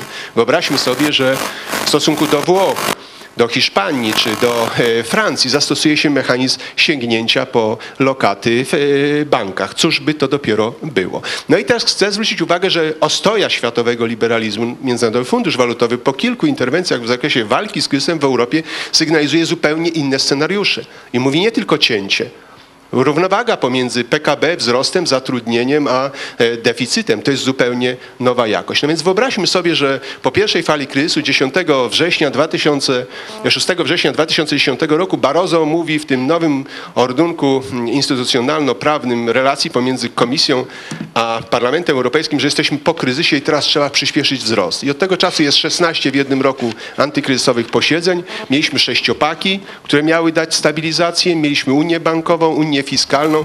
Mieliśmy w końcu w zeszłym roku ten dramatyczny wymiar e, ostatniej szansy, czyli interwencji Banku Centralnego Europejskiego, nie do końca umocowanej w traktatach i w ustawie. Draghi podjął decyzję. No i na wczoraj mówimy, że jedynej skutecznej. Ale na dziś czy na jutro, jeśli Włochy wystąpią o 500 miliardów, złot, miliardów euro pierwszej pomocy, to mamy tsunami, które zdentonuje nie tylko e, gospodarkę włoską. Przypomnę, że zaczęło się od 40 miliardów do Grecji, wpompowaliśmy z nią wspólnie z różnych środków w różny sposób 339 miliardów. Teraz mówiliśmy nie tak dawno o 17, czyli de facto jednym PKB dla e, Cypru. Dzisiaj już mówimy o 23 i wiemy, że to jest niezamknięte. No i pokazuje też ostatni ECOFIN w Irlandii, który pokazał wyraźnie, że także dla tych krajów, które wcześniej dostały pomocy w różnej formie, takich jak Portugalia i Irlandia, zrolowano te długi i wychodzi się naprzeciw. No i to wszystko powoduje, że każdy zaczyna patrzeć na ten proces w sposób następujący. Ile mnie kosztuje utrzymanie tych słabszych, tych, którzy sobie nie radzą. A jednocześnie ci silni i wielcy, którzy w tym procesie uczestniczą, uczestniczyli, to nie jest tylko kwestia transferu prostego pieniądza. Otóż myślę, że nie tylko Polska, ale także te kraje słabsze nie do końca doceniły w tym procesie integracji gospodarczej, która była decyzją przede wszystkim o charakterze e, politycznym, rzeczywiste transfery przepływu kapitału. Otóż wcale nie biorcy netto e, z budżetu unijnego mają tą wielką dynamikę. Także ci, którzy więcej wkładają, okazuje się, że więcej wyjmują poprzez to, że ich gospodarka w większym stopniu realizuje te cele poprzez wzrost konkurencyjności, otwarcie się rynków, dodatkowa deregulacja itd. W związku z tym przed nami stoją w tym wymiarze bardzo mm, ważne mm, wyzwania, bo jest pytanie, pytanie takie, co dalej z tą integracją? Nieuchronna jest integracja gospodarcza, ale pytanie wokół kogo i czego. No i teraz popatrzmy na mój ulubiony rynek e, kolejowy. Za chwilę 60% rynku kolejowego będzie we władaniu DB niemieckiego. Jest to już podmiot dominujący, jest potrzeba interwencji Komisji Europejskiej, żeby reszta gospodarki nie była uzależniona. To jest naprawdę wyzwanie. Czy za chwilę w pogłębianiu tej integracji, tak jak to się dzieje choćby w obszarze rynku telekomunikacyjnego, internetowego, dostępu europatentu, powiemy sobie, że jest, stawiamy już problem jednej ceny dostępu do jednej infrastruktury na korytarzach europejskich. Z jakimi konsekwencjami dla słabszych gospodarek? Tymi, którzy mogą płacić, a tych, którzy mogą nie płacić. Tak? Kiedy popatrzymy choćby na priorytety związane z nową perspektywą unijną, gdzie pójdą pieniądze z CEF-u i kto je najlepiej wykorzysta na budowę których korytarzy. Nie jeszcze, więc zwracam uwagę, że w tym kontekście Europa kryzys, Europa globalizacja jest to pytanie integracja jaka, no i tutaj polityczna wokół kogo i wokół czego, wokół kogo to wokół jakiej grupy krajów, a wokół czego to wokół idei, jakiego idei, jakiego pomysłu. No i to jest odpowiedź dla realnej polityki. myślę, że tutaj, kiedy wyciśniemy te nasze dotychczasowe wypowiedzi, to widać wyraźnie, że tutaj będzie ważny spór. I teraz pytanie, czy polska polityka, czy polska debata publiczna, czy polskie życie społeczne jest w stanie bez emocji, bez radykalizmów, bez tej ceny płacenia na poszczególne wybory usiąść i choćby w przestrzeni eksperckiej podyskutować, wokół czego i wokół kogo ma się integrować ta nowa Europa już z naszym rzeczywistym udziałem i wpływem. Chcę zwrócić uwagę, że kryzys przesunął przesunął i to jest wielkie osiągnięcie polskiej przedsiębiorczości, polskiej gospodarki, nas z Europy Środkowo-Wschodniej do przemysłowej północy. W związku z tym pokazuje bardzo wyraźnie, że te 2009-2012, mimo że jest to spowolnienie ten, w znaczny sposób wzmocniły pozycję polskiej gospodarki. I to nie jest kwestia ciągnięcia statystyki i gonienia niektórych krajów, a w konsekwencji także za chwilę zbliżenia się do e, Portugalii liczonej na głowę jednego e, mieszkańca. Chcę zwrócić uwagę, że obok tych dotychczasowych sektorów polskiej gospodarki pojawił się sektor ICT, gdzie jesteśmy trzecią czy czwartą już potęgą europejską.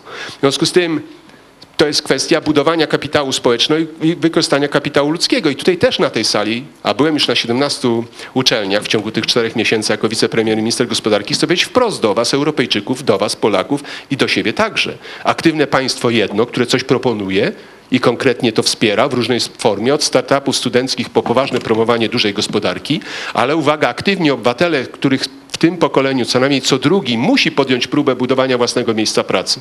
Uwaga, nie tylko dla siebie, ale dla innych. To jest wyzwanie także dla tego pokolenia. Jeśli nie, to bez względu na to, czy będziecie tu, czy będziecie w Londynie, w Dublinie, czy w Madrycie, co drugi z was będzie w perspektywie 10 najbliższych lat bezrobotnym. W związku z tym zaczął się wyścig czasem niespotykany z punktu widzenia tej rywalizacji globalnej. I tak, tak ważne jest, aby z tego dobrego kapitału ludzkiego, który stanowi dobrze ponad półtora miliona polskich studentów i dobrych absolwentów, oby jeszcze lepszych, bo trzeba podnosić poprzeczkę, jeśli chcemy poważnie traktować kapitał ludzki, trzeba przejść do tego, że z tego kapitału trzeba stworzyć kapitał społeczny. No i to jest pytanie o zdolność naszego współdziałania i współpracy, która jak wiadomo w naszym narodzie singlistów, indywidualistów jest wyjątkowo o to trudno. Więc to nowe pokolenie, także to, które siedzi na tej sali, musi zdefiniować swój, swoją rolę, miejsce w tej integracji. No i zwracam uwagę, że z jednej strony są te tendencje przenoszenia nie tylko decyzyjności na szczebel ponadnarodowy, ale uwaga, dzieje się coś zaskakującego na, poniżej narodu te kwestie separacji, podziału państw, y, tworzenia się nowych y, napięć w, poszczególnych gospodarkach, to, że północne Włochy nie chcą finansować y, południowych, to, że Real Madryt przegrywa z Barceloną i efektem tego jest ruch w Katalonii, a Szkoci żądają suwerenności, dodatkowo poprzez kryzys wyzwala dodatkową detonację. I kończę jednym, co jest przed nami. Otóż nie tylko w kategoriach rywalizacji z Brykiem, z Azją, ale także w kategoriach nowych pomysłów, poprawienia sytuacji, obyśmy nie popełnili E, takich błędów, jak zrobiliśmy z Koreą. Przypomnę, że żeby pobudzić i jednocześnie e, zwiększyć rywalizację z azjatyckimi e, nowymi potęgami gospodarczymi, postawiliśmy na Koreę. I umowa o nowym, wolnym handlu z Koreą miała dać Europie korzyści. Co dała? Brak korzyści. Ta prezydencja, a wręcz nawet cofnięcie się w wielu obszarach, nie tylko w przemyśle motoryzacyjnym. Ta nowa umowa z Kanadą, którą ma prezydencja irlandzka skończyć, jest polem takim próbnym do wielkiej umowy z Ameryką. No i pytanie jest takie, za dwa czy trzy lata zderzy się silnie przeregulowana Europa o wysokich standardach socjalnych, o bardzo wysokich kosztach nie tylko energii, ale także płacy, zderzy się z gospodarką amerykańską niedoregulowaną, wolnościową, o niższych wymaganiach socjalnych, o mniejszym wpływie związków zawodowych i uwaga o połowę tańszej energii z gazu łupkowego i rewolucji. Co się wtedy wydarzy w tym, tym procesie? W związku z tym pokazuje bardzo wyraźnie, że jesteśmy w ruchu jak nigdy dotąd to pokolenie, to, które wchodziło do Unii Europejskiej w dojrzałym wieku i to pokolenie, które siedzi na tej sali i za chwilę pojawi się na jednolitym rynku pracy, rywalizacji Unii Europejskiej, zderzy się z zupełnie nowymi zjawiskami, nieprzewidywalnością zdarzeń. I teraz pytanie jest takie, czy Europa na szczeblu i narodowym, przy tej słabości polityki, z którą mamy dzisiaj do czynienia, że jest przede wszystkim piarowskim umiejętnością zdobywania głosów, a później się zobaczy i w krajach, które mają dobre instytucje i dobre zaplecze polityki idzie lepiej, a w krajach, które mają gorsze instytucje, niedoświadczone i nie radzą sobie z tym, co nazywamy szeroko pojętą regulacją, idzie gorzej. I tutaj niestety zaliczamy się do tej drugiej grupy krajów. Takie jest moje doświadczenie tych ostatnich, ostatnich lat. To może być szczególnie, szczególnie e, bolesne. Więc pokazuje bardzo wyraźnie, że w tej chwili wydaje się w najbliższym czasie ta integracja rozegra się w płaszczyźnie spraw społeczno-gospodarczych w sposób szczególny. No i skoro dotykamy tych aktualnych spraw gazowych, to informacja z ostatniego tygodnia, która pokazuje, jak nieprzewidywalny jest świat. Nabucco West, kluczowe dla południowej i środkowej Europy Wschodniej zasilanie z południa, spoza wpływów wydobycia Gazpromu. RWE wychodzi kapitałowe z tej spółki. Pytanie, czy nie wejdzie do South Streamu, gdzie brakuje Rosjanom 37 miliardów dolarów na spięcie tego projektu, który pewnie będzie jeszcze do, do realizacji. Uwaga, w tej chwili na rynku europejskim mamy rynek odbiorców gazy, odbiorcy energii, a nie dostawcy. Z tego punktu widzenia Gazprom, jeśli wybuduje South Stream, będzie miał 430 bodajże 8 miliardów zdolności przesyłowej do środkowej e, Europy, a Europa w szczycie brała 238 z tego kierunku, a jednocześnie w tym ostatnim czasie rozbudowuje bardzo nie tylko w oparciu o nasze ambicje, ale także innych krajów, własne alternatywne i złoża i zwiększa zapasy itd. Tak to pokazuje bardzo wyraźnie, że nie doceniamy w tym procesie wielkich ponadnarodowych korporacji, które uwaga w swoim interesie nie będą wcale realizować polityki stawianej na szczeblu unijnym czy nastawianej na szczeblu narodowym. Oby więc nie, za chwilę nie okazało się tak, jak jest to w naszej dyskusji narodowej, że grupa grupa PGE wylicza sobie, że nie opłaca mu budować Opola 5 i Opola 6, bo ma inny rachunek na krótką metę niż polityka gospodarcza e, państwa i to, co nazywamy szeroko pojętym bezpieczeństwem energetycznym kraju. A więc realizacja celów publicznych poprzez spółki, kapitał prywatny, kapitał zagraniczny będzie tutaj w tym obszarze wyjątkowym testem na nową Europę i myślę, że to pokazuje bardzo wyraźnie, jak przyspieszyliśmy wobec tych procesów i tych zmian, jak wielkie wyzwania stoją e, przed nami. W związku z tym polityka i przywódcy powinni wygenerować tą nową ideę nie tej Unii, która była, ale tej Unii, która się zmienia i Unii, która e, ma być. A okazuje się, że wygenerowanie idei to jedno, a dzisiaj o taką ideę bardzo trudną, spójną i oczywistą, ale wdrożenie tego, na czym stoi ta idea realnej, sprawnej gospodarki w wyzwaniach konkurencyjnych wydaje się dramatycznym wyzwaniem tego pokolenia, które będzie kończyło w najbliższych dwóch, trzech latach Uniwersytet Warszawski. Dziękuję bardzo. Dziękuję bardzo. Teraz e, od razu proponuję przejście do mm, serii pytań e, od e, Państwa i mm, prosiłbym tylko o zaznaczanie, do kogo Państwo kierują, kierują pytania. Tak, może tutaj Pani na, środku najpierw.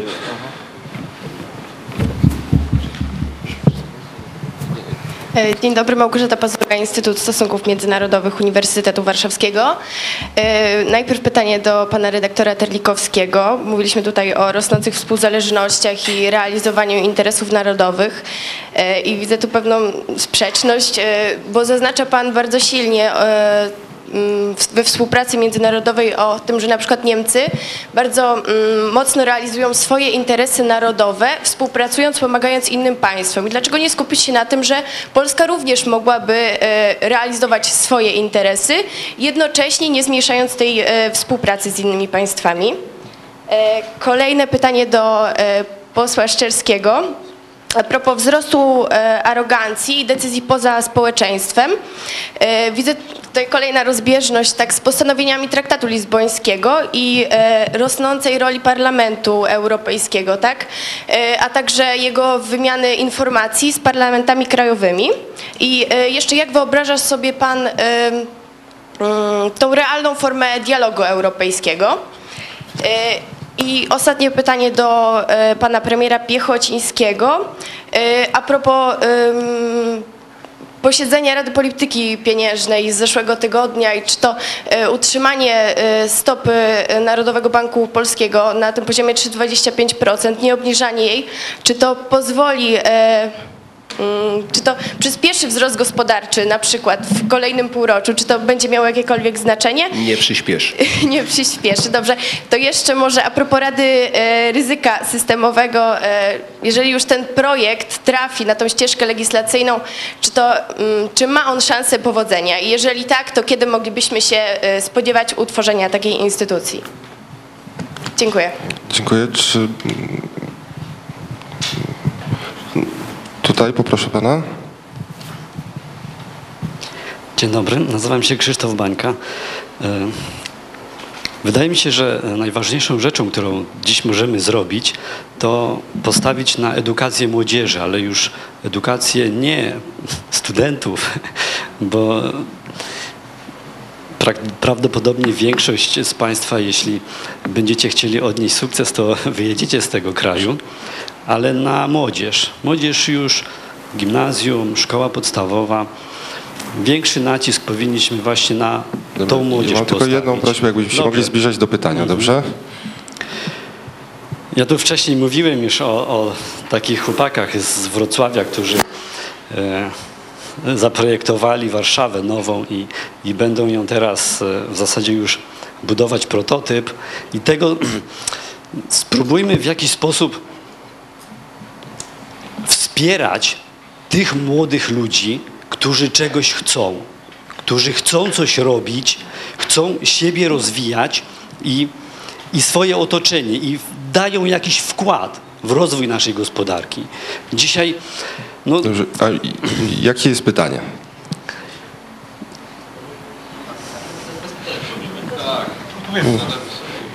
Do- myślę, że... No dobrze. Dobrze, dziękuję. Tak, tak, tak. Właśnie. Miałabym krótkie pytanie, ponieważ nadesłano nam kilka pytań do Pana, także em, krótkie, krótkie pytanie, krótka odpowiedź. Em, z- m, internautka zadała pytanie, jaki wpływ miała dla Pana przynależność do niezależnego e, zrzeszenia studentów? Domyślam się, że to w kontekście tych e, ostatnich wydarzeń na uniwersytecie. Na pewno duży, na pewno duży. To była formacja, która po, po, pierwsze, po pierwsze poza, poza e, formowaniem e, em, poglądów politycznych, to też e, dała zaangażowanie w życie publiczne. Do tego po raz pierwszy pokolenie nasze miało sukces, czyli udało nam się doczekać do zmiany, zmiany, zmiany systemu inaczej niż nasi poprzednicy, którzy musieli z kraju wyjeżdżać albo, albo jeszcze gorzej trafiali za działalność opozycyjną. Ja przepraszam najmocniej. Panie redaktorze. Takim razie kolejne pytanie nadesłane od internautów do e, posła, do pana posła Andrzeja Grzyba. E, Organizuje pan pod swoim patronatem sporo staży. Czy to właśnie młodzież jest tym elementem, który może wyróżnić Polskę w Unii Europejskiej? Ja mam pytanie do pana europosła, tak, zdaje się, Grzyba. Tak? E, Proszę pana, nawiązywał pan e, do mm, strefy Schengen, interesu Polski, e, strefie Schengen. I ja chciałabym em, dowiedzieć się, Jak pan y, widzi y, sytuację Polski, kiedy y, wysoko y, wykształceni y, profesjonaliści opuszczają y, kraj y, w celach y, ekonomicznych, zarobkowych, y, tam y, powstają y, patenty, y, y, y, różnego rodzaju y, działania kreatywne, y, natomiast y, y, w związku z sytuacją, z kryzysem em, europejskim y, y, osoby y, niekończące 8 klas szkoły podstawowej em, przyjeżdżają do y, naszego kraju nie płacąc y, podatków, y, nie będąc ubezpieczonym, gdzieś tam sobie pracują, y, y, obciążając y, sytuację naszego y, społeczeństwa, nie podejmując edukacji, dzieci też nie podejmują edukacji. Y, Czy to taki jest polski interes, bo ja rozumiem, że pan jest y, polskim europosłem i godnie reprezentuje społeczeństwo polskie, społeczeństwo. Dziękuję bardzo. Dzień dobry, Marcin Sobalec, Centrum Europejskie. Ja mam pytanie do pana posła Szczerskiego i mm, moje pytanie jest takie, czy mm, w Unii Europejskiej mają szansę takie ruchy jak teraz partia e, Alternatywa dla Niemiec, e, które optują za rozwiązaniem strefy euro, czy są to tylko jakieś mm, jednostkowe wykwity niezadowolenia społecznego? E, Maciej Białek, Wydział Prawa i Administracji. Mam pytanie do pana premiera. Pan wspominał o reindustrializacji jako szansy dla Polski. I chciałem spytać o, o, o to, jak pan premier widzi tę reindustrializację w kontekście po pierwsze tego pakietu 3 razy 20 który znacznie podwyższa cenę energii, po drugie e, teraz już jesteśmy parę dni, tygodni do tyłu z implementacją e, dyrektywy o emisjach przemysłowych, która dodatkowo te ceny znacznie podniesie. E, W kontekście choćby też trzymania surowców rzadkich przez Chiny, który też jakby w pewien sposób zamyka pewną perspektywiczną gałąź potencjalnego rozwoju. Dziękuję. Ja mam pytanie, czy trudno się uczyć od Unii Europejskiej, od różnych krajów, żeby takie wskaźniki, które świadczą o Polsce, że co roku umiera z, z mrozów 200 osób, od inny, to jest pierwszy, drugi, trzeci, drugi wskaźnik mówi o tym, że jesteśmy pod względem atrakcyjności biznesowej gdzieś w końcówce krajów właśnie e, europejskich, gdzieś na sze- 60. miejscu z powodu oczywiście blokad typowo biurokratycznych. I trzeci, czy dlaczego trudno politykom przejść do ordynacji jednomandatowych okręgów wyborczych we wszystkich partiach od rządzącej do opozycji? Dobrze, dziękujemy. To może teraz spróbujemy odpowiedzieć e, na, na, na te pytania, może w kolejności, tak jak mówiliśmy. Więc y, nie, nie wiem, czy zostałem dobrze zrozumiany. Więc ja nie twierdziłem, że Niemcy prowadzą własną politykę współpracując z innymi państwami, tylko że prowadzą własną skuteczną politykę, bardzo często pod płaszczykiem współpracy z tymi państwami, czy pod pozorem. To znaczy one po prostu prowadzą swoją agresywną politykę i ja bym chciał, ja nie mam o to pretensji do Niemiec, żeby nie było pretensji. Ja bym tylko chciał, żeby Polska prowadziła taką politykę na miarę swoich możliwości oczywiście, a nie opowiadała o tym, że mamy współpracować. I no niestety pan poseł Protasiewicz wyszedł, to mnie strasznie, strasznie martwi, bo ja bym na przykład chciał, żeby zamiast pan poseł cieszyć się z tego, że wyjechało z Polski ponad 2 miliony młodych ludzi e, i cieszyć się, że to dzięki Unii Europejskiej oni mają pracę.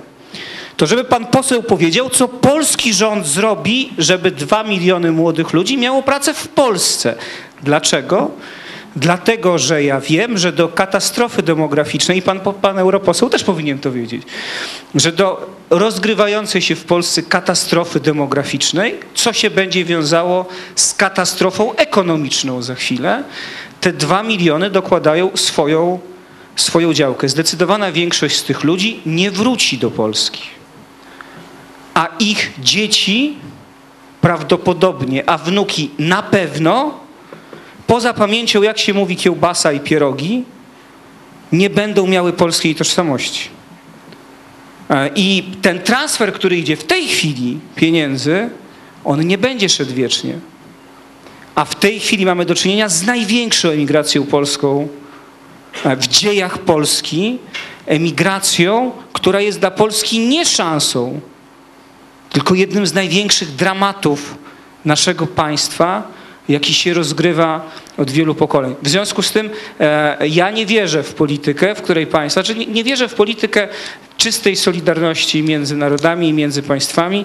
Egoizm narodowy, e, albo mówiąc inaczej, zasada stopniowania miłości i solidarności, to znaczy najbardziej solidarni, solidarni jesteśmy zawsze z tymi, którzy są najbliżej. I to jest naturalne. Ja mam być bardziej solidarny wobec swojej żony i swoich dzieci, niż wobec jakiejś niemieckiej żony, która mieszka gdzieś inaczej. I dokładnie tak samo polityka państwa powinna być najbardziej solidarna wobec swoich obywateli, a nie wobec obywateli innych państw. W związku z tym, no mówiąc wprost, nie, ja nie widzę możliwości, żeby polityka międzynarodowa nie opierała się w jakimś stopniu na zasadzie egoizmu, a i domagam się od polskich polityków, ja mam tą dobrą sytuację, że nie jestem politykiem, e, żeby kierowali się w polityce zagranicznej obroną interesów Polski i Polaków, a nie obywateli innych państw, bo oni mają swoich polityków i oni się tym zazwyczaj niestety lepiej od naszych e, zajmują. E, I to jest jakby pierwsza rzecz, a druga rzecz, tylko jedną rzecz powiem, e, muszę panu posłowi Protasiewiczowi, zaraz będzie donos, to znaczy dowie się pan poseł, przekaz, o tak, komunikat będzie. Otóż ja nigdzie nie powiedziałem, nie było w mojej, bo pan poseł polemizował z tezą, że powinniśmy wystąpić z Unii Europejskiej. Ja tego nie powiedziałem. Powiedziałem tylko tyle, chociaż ja akurat głosowałem przeciwko wstąpieniu Polski do Unii Europejskiej w słynnym referendum. Ale powiedziałem tylko i wyłącznie tyle, że musimy być świadomi, że to nie jest projekt e, wieczny, że on się może rozpaść i że musimy się patrzeć na politykę, także politykę zagraniczną Polski w perspektywie dłuższej niż najbliższe trzy miesiące czy cztery lata, tylko w perspektywie e, wielu, e, wielu lat. Tak bym się nawet zgodził z panem premierem, że pytanie brzmi, chociaż też nie do końca, że pytanie brzmi, jak tą Unię zrekonstruować, bo to, co jest w tej chwili, no po prostu nie ma przyszłości. I albo się to rozpadnie, albo to zrekonstruujemy. E, I to jest jakby najistotniejsze. Już analogii amerykańskiej nie będę mówił, bo y, jakby sugerowanie, że Europa ma powtórzyć drogę Stanów Zjednoczonych niestety dowodzi kompletnej nieznajomości historii Stanów Zjednoczonych e, i kompletnej nieznajomości tego, jak to państwo się kształtowało. No nie kształtowało się jak Unia Europejska, to znaczy nie było w nim kilkunastu narodów, które teraz sztucznie próbuje się zjednoczyć. No historia, a do tego kształtowała się w nieco innym momencie, kiedy tożsamości narodowe dopiero się w znaczeniu nowożytnym kształto, e, kształtowały. I ostatnia, i tu muszę zapolemizować, znaczy ja strasznie nie lubię w wypowiedziach takiego tonu, e, że jest jakaś nieuchronność historyczna. To znaczy na szczęście determinizm historyczny umarł wraz z marksizmem. W historii nie ma nic nieuchronnego, nie ma nieuchronnych procesów i nie ma również, y, to być może niedobrze, ale tak jest, nie ma również nieuchronnego wzrostu integracji gospodarczej w Europie, czego najlepszym przykładem są zachowania Cypryjczyków, którzy, jakby to powiedzieć, mają bardzo małą ochotę do ty, na tą nieuchronność, szczególnie jak ktoś im, i Rosjan zresztą też, jak ktoś chce im zabrać, jak ktoś chce im zabrać pieniądze, które oni sobie, sobie odłożyli. Więc nie ma żadnej nieuchronności, jeżeli chcemy rzeczywiście budować integrację gospodarczą. Najpierw musimy sobie odpowiedzieć na pytanie, czy to nam się opłaca, ale jeśli dochodzimy do wniosku, że nam się to opłaca, to nie oszukujmy się, że jest jakaś nieuchronność. Nie ma żadnej nieuchronności, a jeszcze kilka takich posunięć Komisji Europejskiej czy innych instytucji europejskich. E, Jakby to powiedzieć, będzie raczej nieuchronność rozpadu, e, bo ludzie się po prostu będą bali, czy im ktoś nie zabierze ich pieniędzy z banków i czy ich nie przerzucić do skarpet. Dziękuję. E, Proszę Państwa, ja, ja może, e, jeżeli Pan redaktor pozwoli, e, chciałbym się odnieść do bardzo interesujących dwóch pańskich tez, a potem zaraz do tych pytań. Po pierwsze, Pan powiedział, że mit założycielski został ukradziony i że właściwie idea ta, która była u narodzin Unii Europejskiej, właśnie chrześcijańskiej Europy i tego wszystkiego, co wynika z tak rozumianych wartości chrześcijańskich, że to ma być podstawą tej powojennego ładu Europy. No rzeczywiście mm, od tego modelu odeszliśmy. Unia odeszła od tego modelu, to jest zupełnie, zupełnie co innego.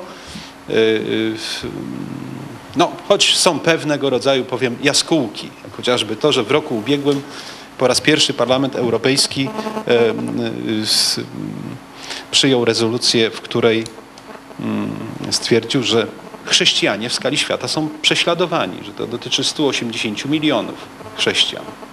Do tej pory mówiono tylko o, mniejszo, o, o, o prześladowaniu mniejszości religijnej. Tak. No i mniejszości różnego rodzaju. Nie mówiono o... Ale tutaj zostało to... Więc to jest duży postęp. Ja sam osobiście jestem autorem kilku poprawek, między innymi do dorocznych raportów na temat praw człowieka, w których między innymi te kwestie zostały też wpisane. Pierwszy raport za rok 2010. I teraz y, druga, druga sprawa, która wydaje mi się, jest tam akurat, wczoraj kupiłem książkę y, pod tytułem Civilization. I tam jest mi- między innymi porównanie pomiędzy Stanami Zjednoczonymi a Europą w kwestiach dotyczących idei. I stwierdzono, że właściwie Europa się stała godless. Natomiast Stany Zjednoczone są, przynajmniej w 50% deklarują się jako ci ludzie, którzy oparli sobie ich życie i ich funkcjonowanie w oparciu o wartości. Zróżnicowane oczywiście em, religijne wybory, ale jednak to ich bardzo mocno trzyma i również motywuje, to jest głęboka motywacja również do e, takiego zaangażowania z jednej strony w pracy, w działalności publicznej i społecznej. Powtarzam tylko tezę taką krótką, którą wyczytałem wczoraj z tej publikacji. Wydaje mi się być bardzo ciekawą taką analizą. Gdy Państwo to spotkali, mm, zachęcam, żeby, żeby mm, sięgnąć do tego. Chyba warto. I teraz y, mm, y, może, może y, jeszcze te grabie narodowe, tak. y, y, Rzeczywiście tak jest, no, że taka jest, taka jest natura państw członkowskich, że chciałyby z, z danej przestrzeni, w której skooperują, chciałyby osiągnąć jak najwięcej korzyści dla siebie. My również jesteśmy w, tej, e, w, w tym wyścigu takim. Tak? Oczywiście, że jedni są lepiej do tego przygotowani, inni gorzej. I tu rzeczywiście pan redaktor ma absolutną rację, że na przykład z polityki spójności z każdego euro 80 eurocentów wraca z powrotem do krajów e, e, starej piętnastki. A z, e, z każdego euro z krajów członkowskich, krajów Grupy Wyszehradzkiej 40 eurocentów wraca do gospodarki niemieckiej. Ale po co to mówię? Żebyśmy też mieli pewien argument, bo z reguły mówi się tak, że te kraje, które są płatnikami netto, to one dają w sposób bezinteresowny te pieniądze do budżetu unijnego. Nie. Część z nich wraca z powrotem do ich gospodarki. I to jest element również, który pozwala na ten rozwój. No, Polsk po wstąpieniu 10 nowych krajów członkowskich y, y, Unii, do Unii Europejskiej, wyłącznie z Polską, Informacja od ówczesnej minister spraw zagranicznych y, Austrii. W ciągu roku ich PKB wzrosło o 0,36%. No ile się trzeba napracować, żeby uzyskać taki wzrost PKB? Czyli to nie jest tak, że ci, którzy weszli, korzystają, to oni tylko biorą. Nie, oni są tak samo uczestnikami pewnego procesu rozwojowego, więc ja zawsze to podaję to jako przykład, żebyśmy też nie obwiniali się o to, że my jesteśmy jakimś obciążeniem, że jesteśmy gorsi. E, Jest, idę w sukurs e, tutaj pana redaktora, e, myśli, że, że nie powinniśmy tutaj uznawać się za jakiś, że tak powiem, wyciągających rękę, tak? Bo my też współtworzymy pewien, e, pewne dobro, które, które e, jest no, jakimś dobrem wspólnym. Oczywiście jest pytanie, czy, czy, czy my możemy się wybronić z tych procesów integracyjnych. To jest bardzo trudne pytanie. W wielu, w wielu e, działaniach okazuje się, że nie jesteśmy w stanie samodzielnie funkcjonować, bo na przykład wymiany handlowej nie jesteśmy w stanie prowadzić ani, ani gospodarki tylko i wyłącznie na własny użytek. To byłaby po prostu abstrakcja, utopia. No, kiedyś oczywiście były gospodarki samowystarczalne, w tej chwili nie. Czy jesteśmy w stanie ograniczyć to, o co Pani pytała? Ograniczyć ruch obywateli? No pewnie nie jesteśmy w stanie ograniczyć. To jest jedna z podstawowych wolności, że każdy ma prawo przemieszczania się, tak? No i strefa Schengen, żebyśmy tutaj byli precyzy- precyzyjni, ona nic nie ma do migracji. A strefa Schengen daje wolność przekraczania granic bez e, specjalnego, e, specjalnej kontroli na granicach, ale tylko dla wybranej części państw członkowskich, które podpisały specjalny układ Schengen, tak? No, Rumunia, Bułgaria nie podpisała, w związku z tym jest normalny, normalna procedura graniczna. Ale to nie ma nic wspólnego, y, w mojej ocenie, być może Pani ma inną ocenę, nie ma nic wspólnego z zachęcaniem, żeby młodzi ludzie wykształceni wyjeżdżali z Polski i pozostawali za granicą. To ma raczej związek z faktem, że oni nie znajdują tu satysfakcjonującej pracy albo czasami w ogóle zatrudnienia w Polsce i dlatego wyjeżdżają. I jeżeli popatrzymy na przykład na system wsparcia socjalnego, chociażby w Wielkiej Brytanii, dla matki, która urodziła dziecko, no to ten zasiłek nie jest w wymiarze polskim, tylko jest w wymiarze brytyjskim. Więc to jest, to jest ten, ten, ten rachunek. Jeżeli oczywiście ci młodzi ludzie otrzymali tam pracę, jest ona dla nich, no może nie tak bardzo oczekiwana, ale satysfakcjonująca finansowo, no to pozostają. A jeżeli do tego dochodzą jeszcze te świadczenia socjalne, no to okazuje się, że, że to jest ta motywacja. Choć znam i również i takie, takie sytuacje, że mm, ludzi, których osobiście znam, którzy wyjechali do tej pracy, jak policzyli koszty i dochody, które otrzymali oraz fakt rozłąki z rodziną, to wtedy stwierdzili, że jednak ten, ten bilans wcale im nie wychodzi na zero. I to w zawodach, które są akurat, e, że tak powiem, dobrze przyjmowane na tym rynku. Dobre, dobrze przyjmowane na rynku. Mówię o kwalifikowanych osobach. I myślę, że też, że też y, powinniśmy mieć też taką, mm, że tak powiem, też pewnego rodzaju satysfakcję jako Polacy. Z, takiej oto, y, chociażby taki wskaźnik. 15% e, młodych ludzi w Unii Europejskiej nie kończy podstawowego wykształcenia, a my mamy ten wskaźnik dwukrotnie niższy. Znaczy dobrze by było, gdyby wszyscy kończyli podstawowe wykształcenie, ale z różnych powodów e, intelektualnych, czasami kłopotów wewnątrz rodziny, adaptacyjnych problemów, część młodych ludzi nie kończy. Później wybiera jakąś inną ścieżkę edu- edukacyjną. My mamy ten wskaźnik dwukrotnie niższy, co może nas, że tak powiem, predestynować do, do narodów, które cenią sobie wykształcenie jako takie. Co szczególnie widać też w ilości studentów. No oczywiście e, to jest na, na, na odrębną debatę, czy ich efektywnie, tych wykształconych ludzi wykorzystujemy. I mm, e, tutaj mm, pani stwierdziła, że my przyjmujemy na siebie ciężar e, i właściwie jesteśmy wykorzystywani przez tych, którzy przyjeżdżają tutaj do nas do pracy, a mają 7-8 klas. No wiecie Państwo, to jest tak, przy zbiorze jabłek w Grujeckim i w innych częściach, no nie ma tak wielu chętnych. No i ci ludzie, którzy prowadzą te, te, te firmy ogrodnicze, te sady, no szukają y, rozwiązania. Tego się nie da zmechanizować. My kiedyś też byliśmy takimi, y, że tak powiem, wędrującymi za tego typu pracą. W tej chwili raczej szukamy zupełnie innego zatrudnienia. I stąd jest ten, ten, ten ruch. Stąd jest ten ruch. E, Zresztą znam też y, firmy na przykład przetwórcze w Polsce, które korzystają ze względu na charakter, trudny charakter tej pracy, który jest w tych firmach. No nie wszyscy pracownicy, nawet przy relatywnie wysokiej pracy, chcą w tych firmach pracować. Więc oni wtedy korzystają, jak nie mają możliwości zatrudnienia, no korzystają akurat y, z możliwości zatrudnienia osoby, osób z zagranicy. Ja nie jestem przeciwko temu, żeby, żeby y, osoby, które pochodzą z Ukrainy, z Białorusi, z Mołdowy, żeby one nie przyjeżdżały do Polski. Niech przyjeżdżają. My też kiedyś żeśmy w takiej roli byli jeszcze przed rokiem 90. Im więcej tych ludzi przyjedzie do nas i zdobędzie, że tak powiem, pozytywną opinię na nasz temat, tym lepiej dla nas, jak dla naszego kraju. A jest wiele tego przykładów. Oczywiście, że y, pani y, też na pewno to zauważyła, no, że partia Wildersa w, w, w Holandii, ale to dotyczy też partii Wielkich Finów w Finlandii, one mówią wara z migrantami, do domu. Podobne mm, głosy odzywały się również w stosunku do Polaków, którzy są y, w Walii były takie przejawy, ale również i w tej lubianej stosunkowo przez nas Irlandii.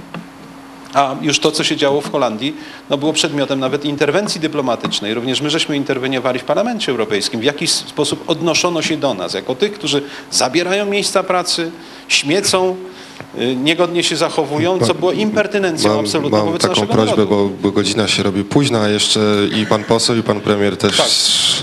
chcieliby odpowiedzieć na pytania. I ja myślę, Może należymy do gadatliwych Właśnie. A to może trochę potrwać. Już, już, już, już kończę. Y, Proszę Państwa, y, ja myślę, że y, w stosunku do tych krajów biedniejszych, znaczy ja, ja myślę tak, że w stosunku do tych krajów biedniejszych ja mam zawsze dużo więcej estymy niż wobec tych bogatych, bo ci bogaci sobie świetnie radzą, czasami oczywiście nadużywają również naszej, naszej życzliwości i takiej otwartości. Ale było pytanie, czy, czy tylko polityka jest, y, czy, tylko nasz, politykę w sprawach gospodarczych robi się na szczeblu centralnym.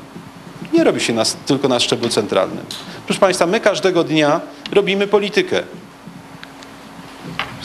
To, co kupujemy w sklepie, to jest element polityki gospodarczej, element patriotyzmu gospodarczego. Wielokrotnie spotykamy się z tym, no dlaczego jest tyle firm, na przykład, które weszły na nasz rynek i to jest zewnętrzny kapitał. Na pytanie jest, jest takie, a kto dał lokalizację na przykład dla wielkich supermarketów w Polsce? Gmina. Ona jest decydentem, gdzie, kto, kiedy i o jakiej porze zainwestuje. Więc ten patriotyzm gospodarczy również jest na tym poziomie, a nie tylko na poziomie kraju. Oczywiście, że są pewne ramy, które na to pozwalają. Tu się zgadzamy. Ramy prawne, które zostały ustalone.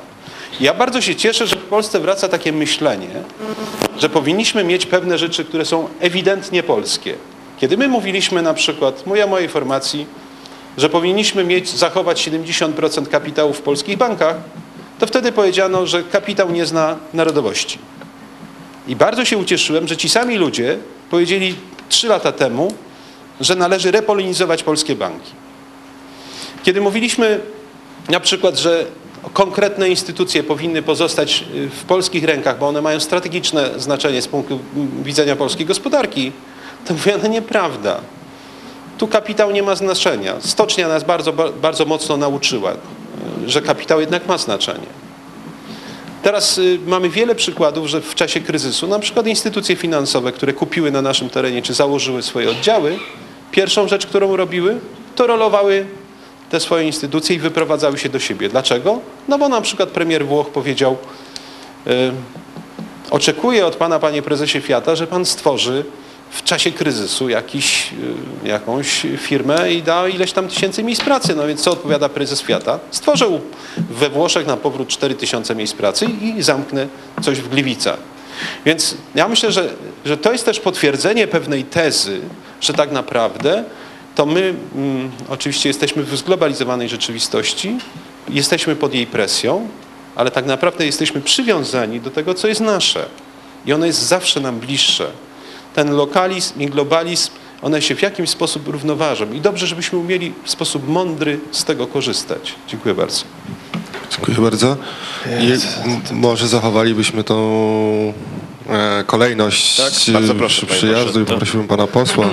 Traktat, z Lizbony jest, jest problem realny e, e, w moim przekonaniu tego, e, to widzimy, e, że on w coraz mniejszym stopniu jest, e, e, że tak powiem, przestrzegany, a w coraz większym stopniu na- następuje rodzaj e, dla osób, które znają his- his- historię polityczną Polski ostatnich lat dłużej, pewnej falandyzacji prawa europejskiego. Znaczy my próbujemy wyciskać z prawa europejskiego to, czego tam już na, nawet w nim w środku, w środku w tym traktacie nie ma, dlatego że kryzys, wymu, kryzys jakby wywołuje taką, taką presję na trochę poruszanie się na granicy e, przepisów prawa. I, teraz Lizbony padł ofiarą kryzysu i tak naprawdę e, e, jego postanowienia po prostu nie wytrzymały próby kryzysowej. E, e, ale także państwa e, działają trochę dzisiaj poza, e, poza ramami, ramami trakta- traktatowymi, szukamy jakichś tam rodzajów dla tego usprawiedliwień, ale jest problem, kryzys w ogóle pra, prawa traktatowego w Europie i to jest jakby rzecz jedna, o której, której warto wspom- wspomnieć. Więc,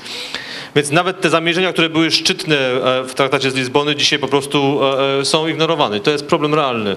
Jak pani mówiła o Parlamencie Europejskim, parlamentach narodowych, to niestety jest tak, że to jest całe rozwiązanie dotyczące, ta konstrukcja mająca przywrócić pewne poczucie właśnie obywatelskości u Europejczyków poprzez wzrost Parlamentu Europejskiego i jego, roli i nadzieję, że parlamenty narodowe wzmocnią swoją kontrolę nad, nad e, polityką europejską jest fikcją.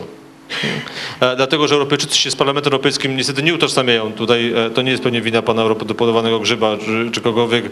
Przy, pokazuje, że w Polsce paradoksalnie więcej osób chce poszerzenia kompetencji. Ja nie No wiem, tak, no to to, to, jest zabawne, bo paradoksów jest wiele, ale, ale fakt jest faktem, że to są wybory o naj- najniższej frekwencji i większość polityków europejskich, którzy, którzy pojawiają się, gdyby tutaj przeszli przez nasze ulice liderzy frakcji politycznych w Parlamencie Europejskim, większość nawet by ich nie, nie rozpoznała, ani nie zauważyła, ani w zasadzie nie, nie wiedziałaby, kto to jest, dlaczego ten pan się wypowiada.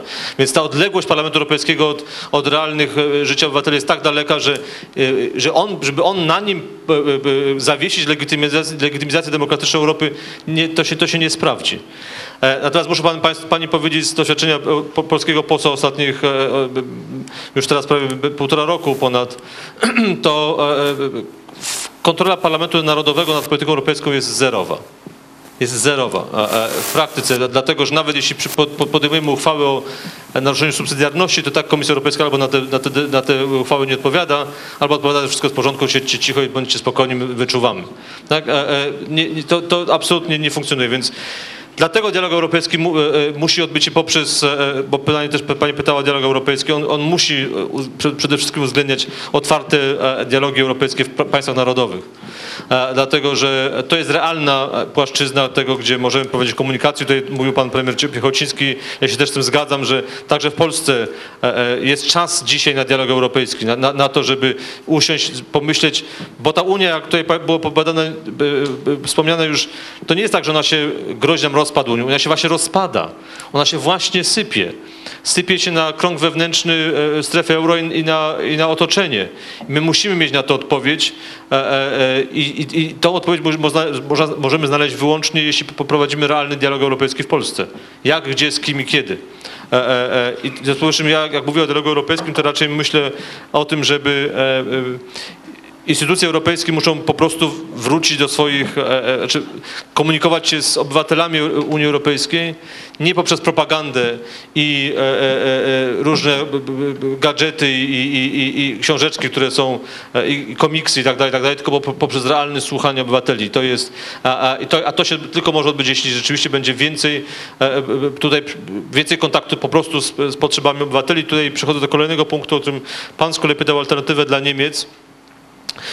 Ja e, nie sądzę, żeby sam ten pomysł e, miał wielkie szanse powodzenia. Natomiast problem jest inny.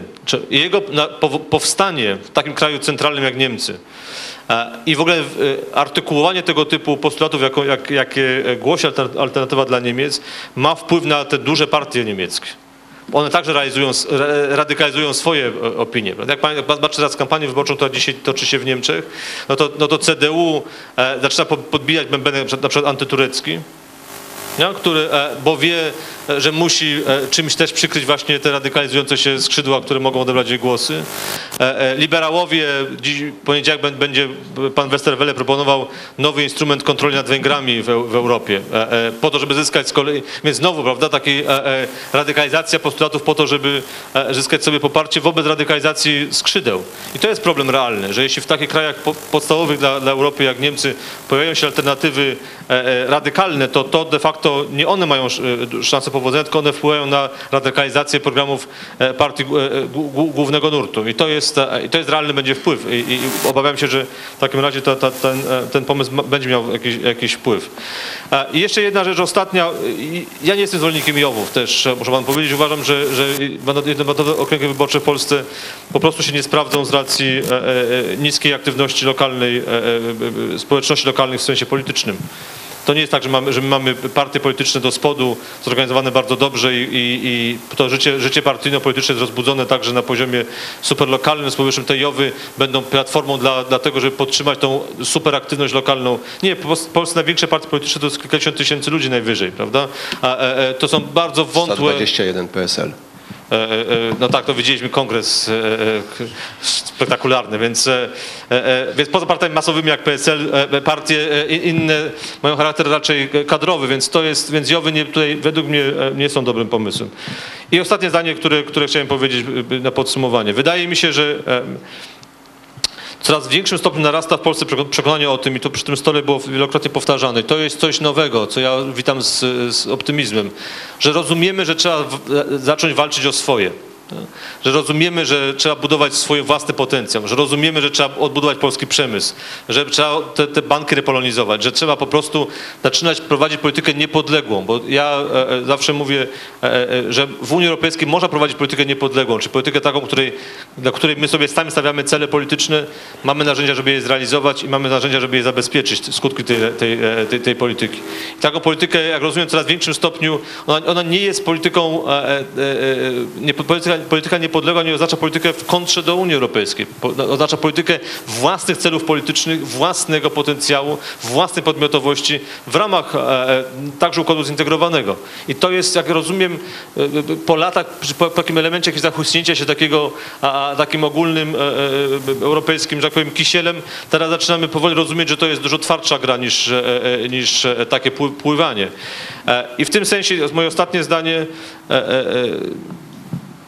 Pan poseł Grzyb mówił o cywilizacji. No tego Fergusona w tej książce Cywilizacja są wyznaczniki e, tego, dlaczego Zachód wygrał, czy dlatego, dlaczego Zachód zdominował e, przez pewien czas świat. Zwracam Państwa uwagę, bo te wyznaczniki to jest praca, to jest własność, to jest zdrowie, to jest nauka i edukacja, e, to jest konkurencyjność. Niestety we wszystkich tych wyznacznikach cywilizacji zachodniej, która powodowała jej zwycięstwo, Polska dzisiaj jest w regresie. Jak pan mówił o, o, o uczniach, edukacji, e, e, o, o systemie zdrowotnym w Polsce, e, o, o stosunku, stosunku do pracy w Polsce, o stosunku do własności, do, do innowacji, w tych wszystkich wyznacznikach fergusonowskiej cywilizacji w Polsce dzisiaj jest regres. A, i, to jest problem, który, bo jeśli mamy budować politykę niepodległą i podmiotową, to my musimy przede wszystkim zadbać o to, żeby w tych wyznacznikach, które są absolutnie dalekie od tego, co nam się zwykle kojarzy z, z konkurencją, z, z, z, tak, z integracją. To nie chodzi o, rynek, o władzę, chodzi o rzeczy podstawowe dla substancji e, narodowej. E, O edukację, o zdrowie, o pracę, e, o własność, o konkurencyjność, o naukę, o edukację. W tych musimy budować swoje przewagi. To jest, jak rozumiem, ta świadomość chyba narasta i to jest ważne, dlatego że, e, e, że właśnie nie jest tak, że my postulujemy jako opozycja dzisiaj w Polsce wyjście z Unii Europejskiej. My postulujemy po prostu politykę niepodległościową w ramach Unii Europejskiej i to jest do zrobienia. Dziękuję bardzo. Dziękuję bardzo, panie premierze.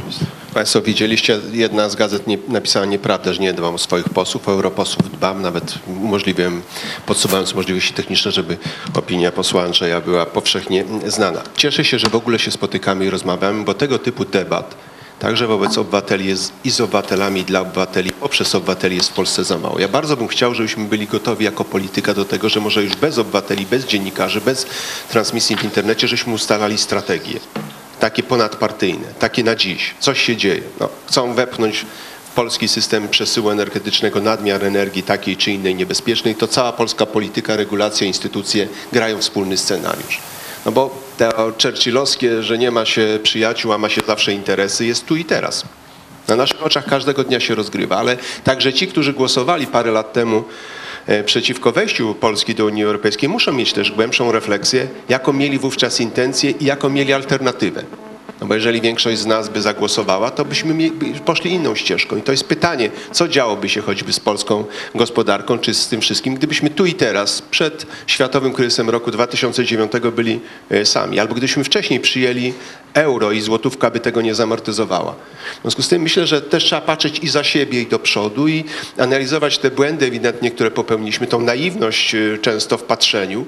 A powiem tak, i o tym mówiłem, jeśli chodzi o nieuchronność integracji w tym rozumieniu, przede wszystkim gospodarczym i przenoszenia i niepanowania nad y, kapitałem ponadnarodowym, bo to jest de facto wyzwo- y, wynik tej globalizacji, no bo duży może więcej, a my powiedzieliśmy sobie także w Europie Środkowo-Wschodniej, być może trochę naiwnie, także w przestrzeni europejskiej, że razem możemy więcej. No i te, to też jest jakaś prawda. No i teraz przez 20 lat broniliśmy narodowego przewoźnika lotu, zostały z niego tylko nazwa e, i parę milionów długu, żeby być tylko e, delikatnym, a i tak lot nasz jest podwykonawcą Lufthansa, przewoźnika globalnego. Więc o tym właśnie mówiłem. Skoro coraz mniej ludzi naszego świata ma coraz więcej majątku i coraz więcej decyzyjności, gdyby tam oddali ten 1%, to okazało się, że nie byłoby tego skrajnego ubóstwa w postaci niedożywienia. Oczywiście poza patologią, bo często to, ilu ludzi umiera zimą albo ilu kaczuje, jest także kwestią błędów popełnionych w życiu i tutaj ani państwo, ani gmina, ani samorząd, ani organizacje obywatelskie nie zostawią odpowiedzialności. Generalnie powiem, że w tych procesach globalnych przesuwamy granice wolności obywatela,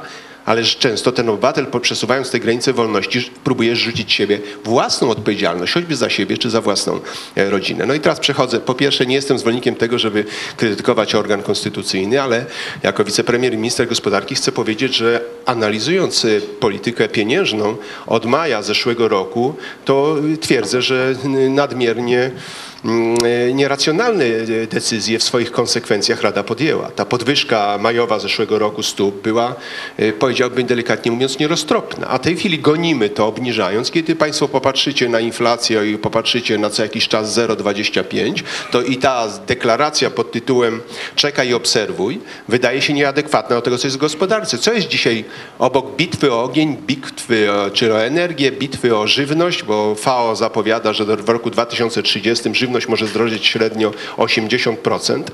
Przypomnę, to, co się wydarzyło na placu Tahrir, to nie był problem internetu i wolności, to był problem podrożenia o 30% mąki do placka, który stanowi dla większości rodzin kairskich podstawowy, e, podstawowy składnik żywności, często raz dziennie, więc pamiętajmy o tym, że nasz świat ma i tego typu napięcia i w tym procesie obok nas zaraz bo de facto ten świat się skurczył, y, funkcjonujemy. Więc generalnie powiem tak, że tutaj jest potrzebna może nie dyskusja nie potrzeba zmiany ustaw, ale także w obszarze koordynacji polityki pomiędzy tymi, którzy dbają o finanse, makrostabilność, albo tymi, którzy mają dbać o innowacyjność, o motywowanie gospodarki, zwiększony wysiłek inwestycyjny, musi być także pewna racjonalność. Otóż wydaje się, że cel główny, który ma Rada Polityki Pieniężnej, bez uwzględnienia celów takich jak rynek pracy, chronienie rynku pracy dzisiaj jest źle realizowany. I to, to jest kwestia też współodpowiedzialności za procesem, bo gdyby Rada Polityki Pieniężnej poszła moim trybem i w maju zeszłego roku nie podjęła, pewnie bylibyśmy gdzieś indziej, jeśli chodzi o rynek pracy i polski eksport i zdolności konkurencyjne, ale wyobraźmy sobie sytuację taką, że z nadmierną łatwością wchodzi w ten e, mechanizm. Pewnie e, nie tylko ja, ale i także część z Państwa sygnalizowało. Każdym razie na dzisiaj stwierdzam, że potrzeba trochę bardziej aktywnej e, metody, a nie tylko obserwuj i czekaj. I spodziewam się takich e, działań i widzę to wyraźnie także w głosie pana e, prezesa Belki. Generalnie to jest też pytanie o europejską politykę w tym zakresie.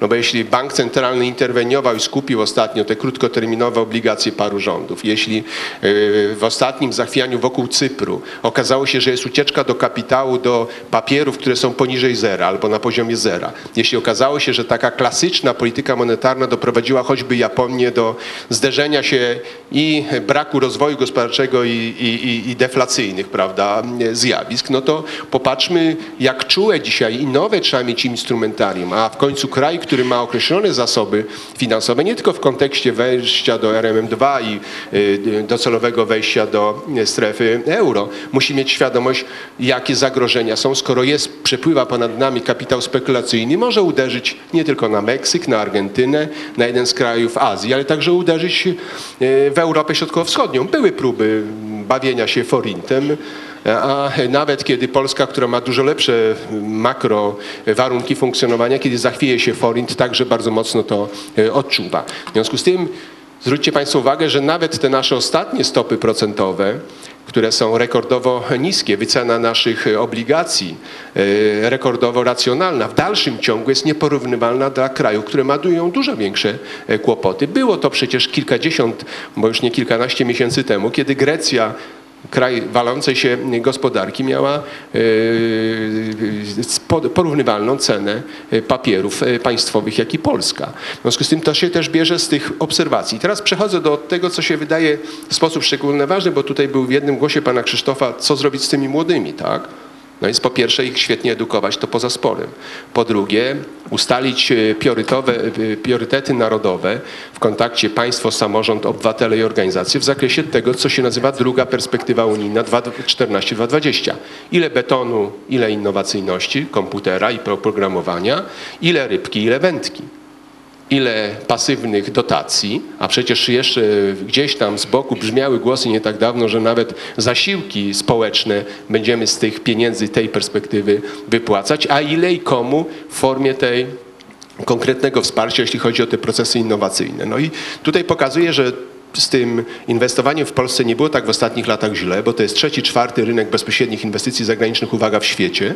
Jest problem, jeśli chodzi o te szacunki dostępności y, pogody dla przedsiębiorczości, bo są takie badania, w których się na przykład uwzględnia czas uzyskiwania przyłącza energetycznego. No i prosty wskaźnik sytuuje nas na 140, jak dobrze pamiętam, miejscu w świecie. W związku z tym jesteśmy gdzieś tam za Senegalem, gdzie bardzo szybko, część kraju jest bez energii, bardzo szybko okazuje się, że tam można mieć przyłącze, a u nas jest to taka procedura, więc za chwilę państwo, już Państwu gwarantuję, że podjęliśmy stosowne działania i w przyszłorocznych wszystkich wskaźnikach Polska znowu dokona, nie, Polska bardzo w tych wskaźnikach przedsiębiorczości i tak dalej będzie tak jak z Doing Business i paroma jeszcze innymi, że zdecydowanie w Europie wyprzedziliśmy Węgry. Jeszcze pięć lat temu kraj, który bił nas po prostu na głowę. Więc to się nie tylko daje robić, ale to się da zrobić i to nie może być, uwaga, zabieg statystyczny.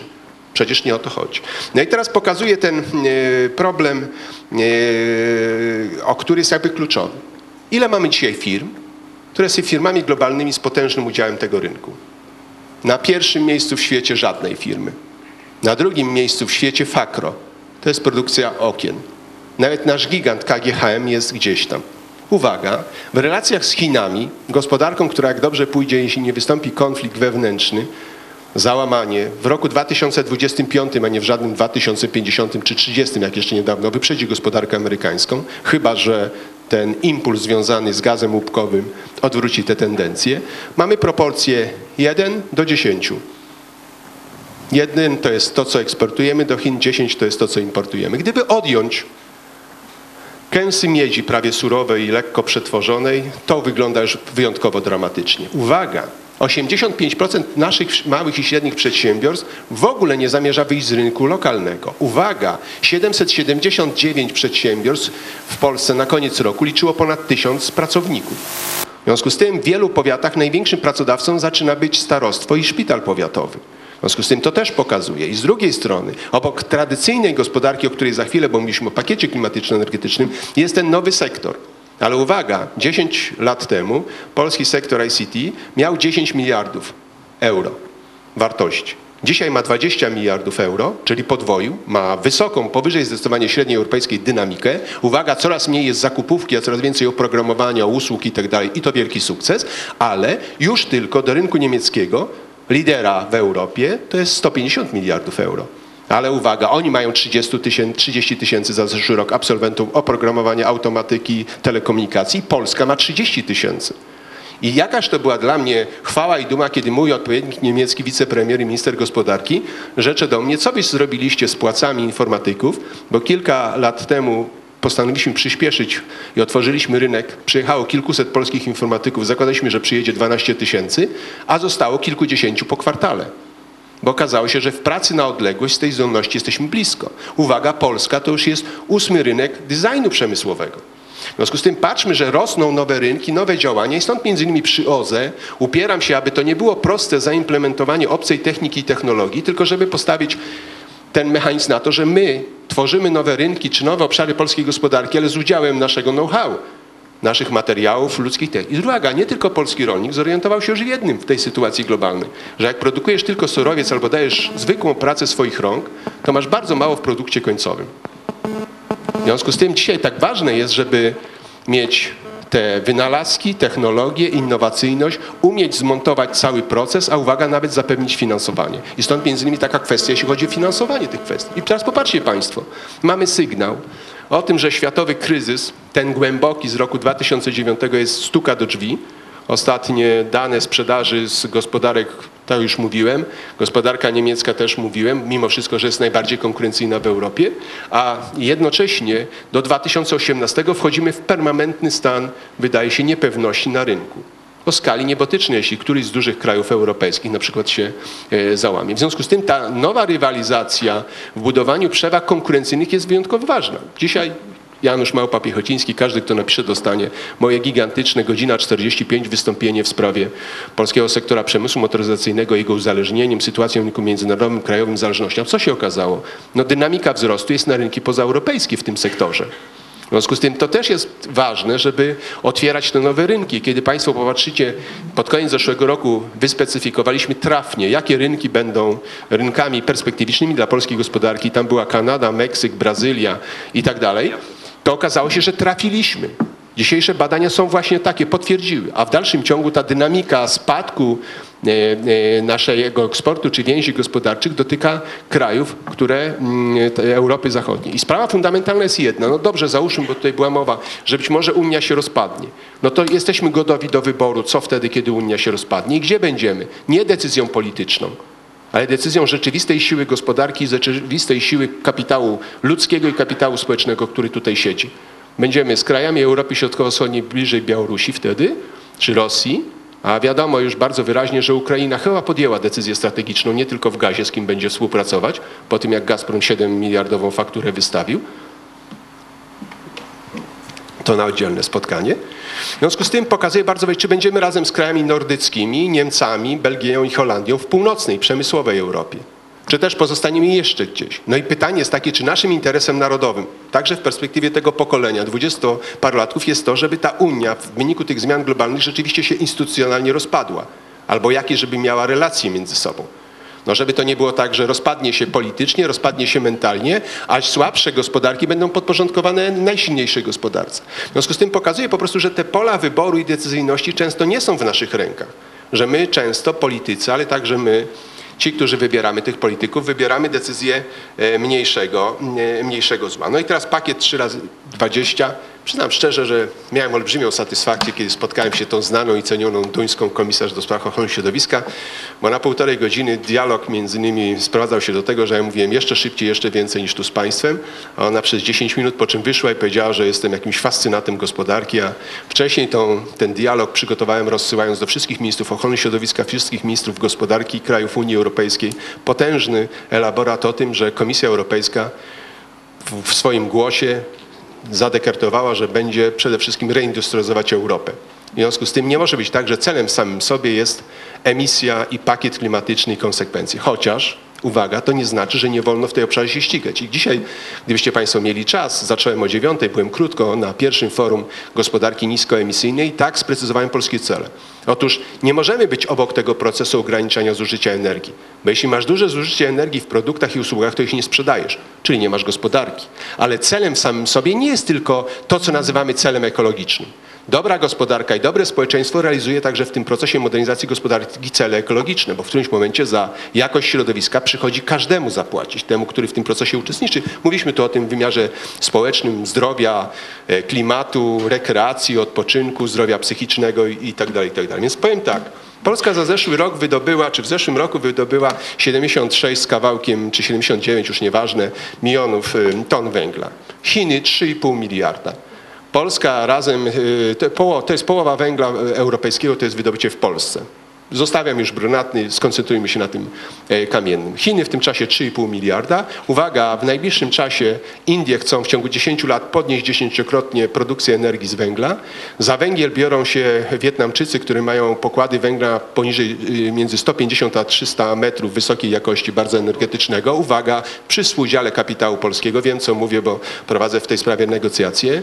Wielka Turcja, mimo że ma zasoby, mimo że Azerowie za 37 miliardów dolarów budują znany gaz, y, gazociąg, który Turkmenistan, Azerbejdżan ma połączyć z Europą Zachodnią, a później przekształcić się w to, co nazywamy Nabucco e, e, West, będzie uruchamiać gigantyczne pokłady węgla e, brunatnego. W związku z tym, uwaga, tylko Europa zamierza redukować udział energii i wydobycia węgla. I też znowu polecam Janusz Małpa-Piechociński, przyślę te wszystkie ekspertyzy, materiały, bo warto je po prostu, po prostu czytać. Więc tu pokazuję wyraźnie i teraz pewnie padnie za chwilę pytanie dotyczące, no dobrze, co z tą dyrektywą o emisjach przemysłowych? Mamy tą listę y, zakładów o podwyższonej emisji, ale uwaga, to nie może być też tak, że my tym zakładom naszej przedsiębiorczości dajemy te środki czy wsparcie, mówimy nie modernizujcie się.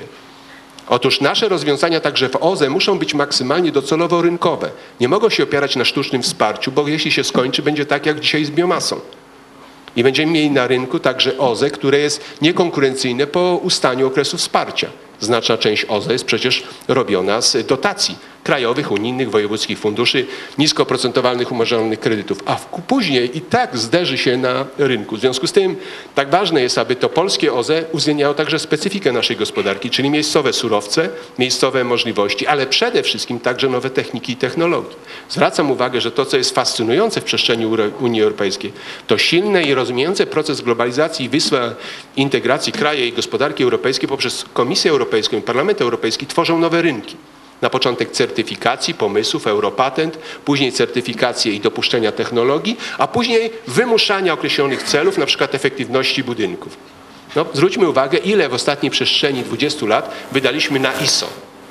No i jak pięknie wyglądają to wspaniałe ramki w wielu miejscach. To są setki milionów złotych, które wydaliśmy, wydaje się, i to z reguły poprzez firmy kapitału nie naszego, wydaliśmy na to, co powinno być faktem, a nie musi być dokumentowane specjalnym e, trybem. Więc pokazuję tu bardzo e, wyraźnie, że właśnie w tym wymiarze takiej bardzo praktycznej integracji, praktycznej polityki, w kategoriach takich, że się rozgrywają na naszych oczach trzy podstawowe bitwy.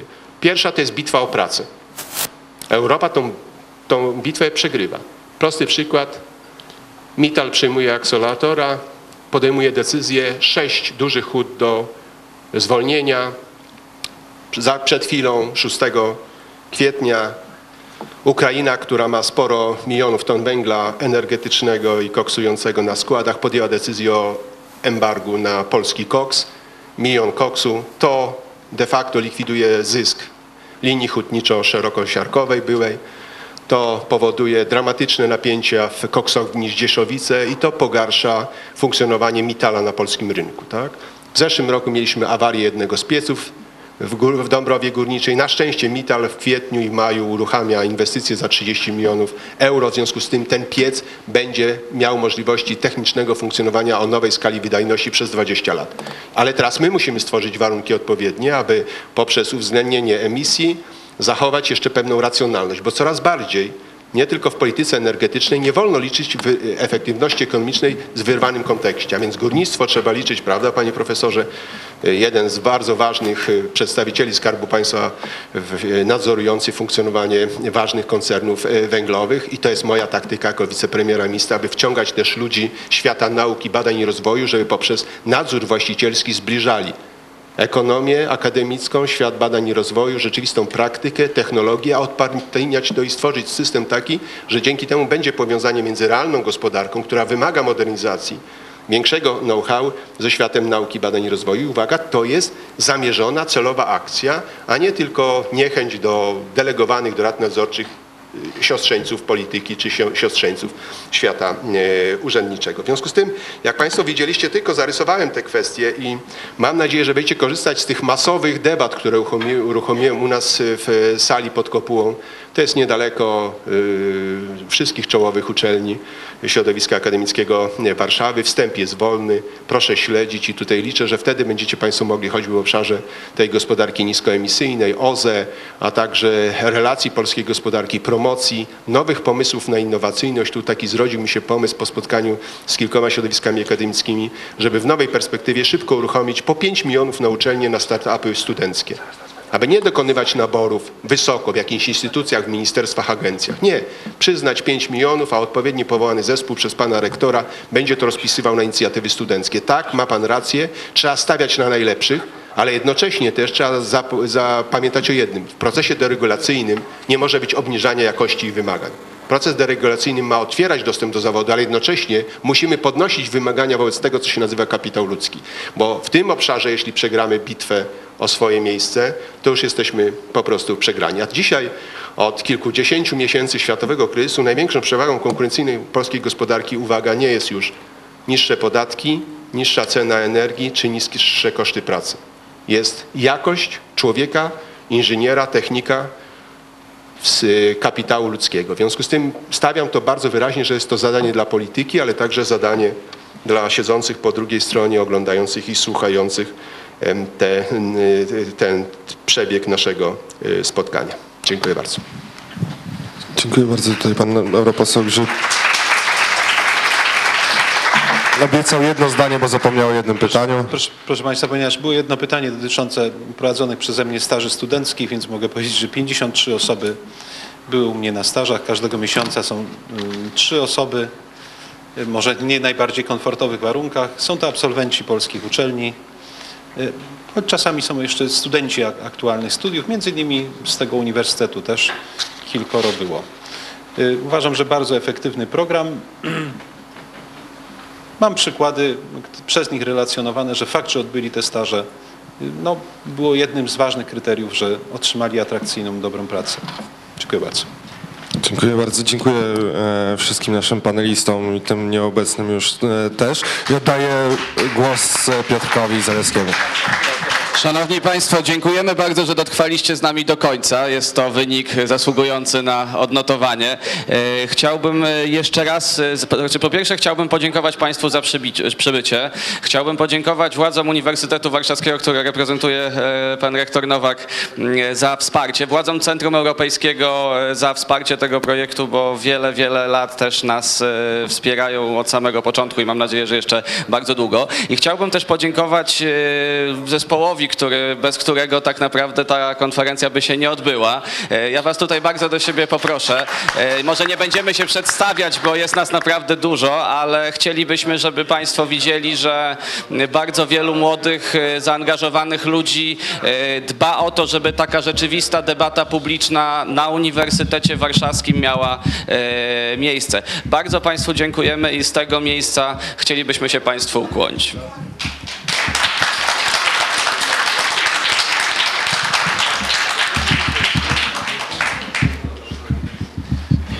Mamy nadzieję, że będziemy się spotykać jeszcze z Państwem nieraz. Polecamy stronę konferencjace.org. Tam są informacje o naszych konferencjach, debatach i seminariach. Dziękujemy bardzo. Spokojnego, miłego wieczoru i przyjemnego weekendu.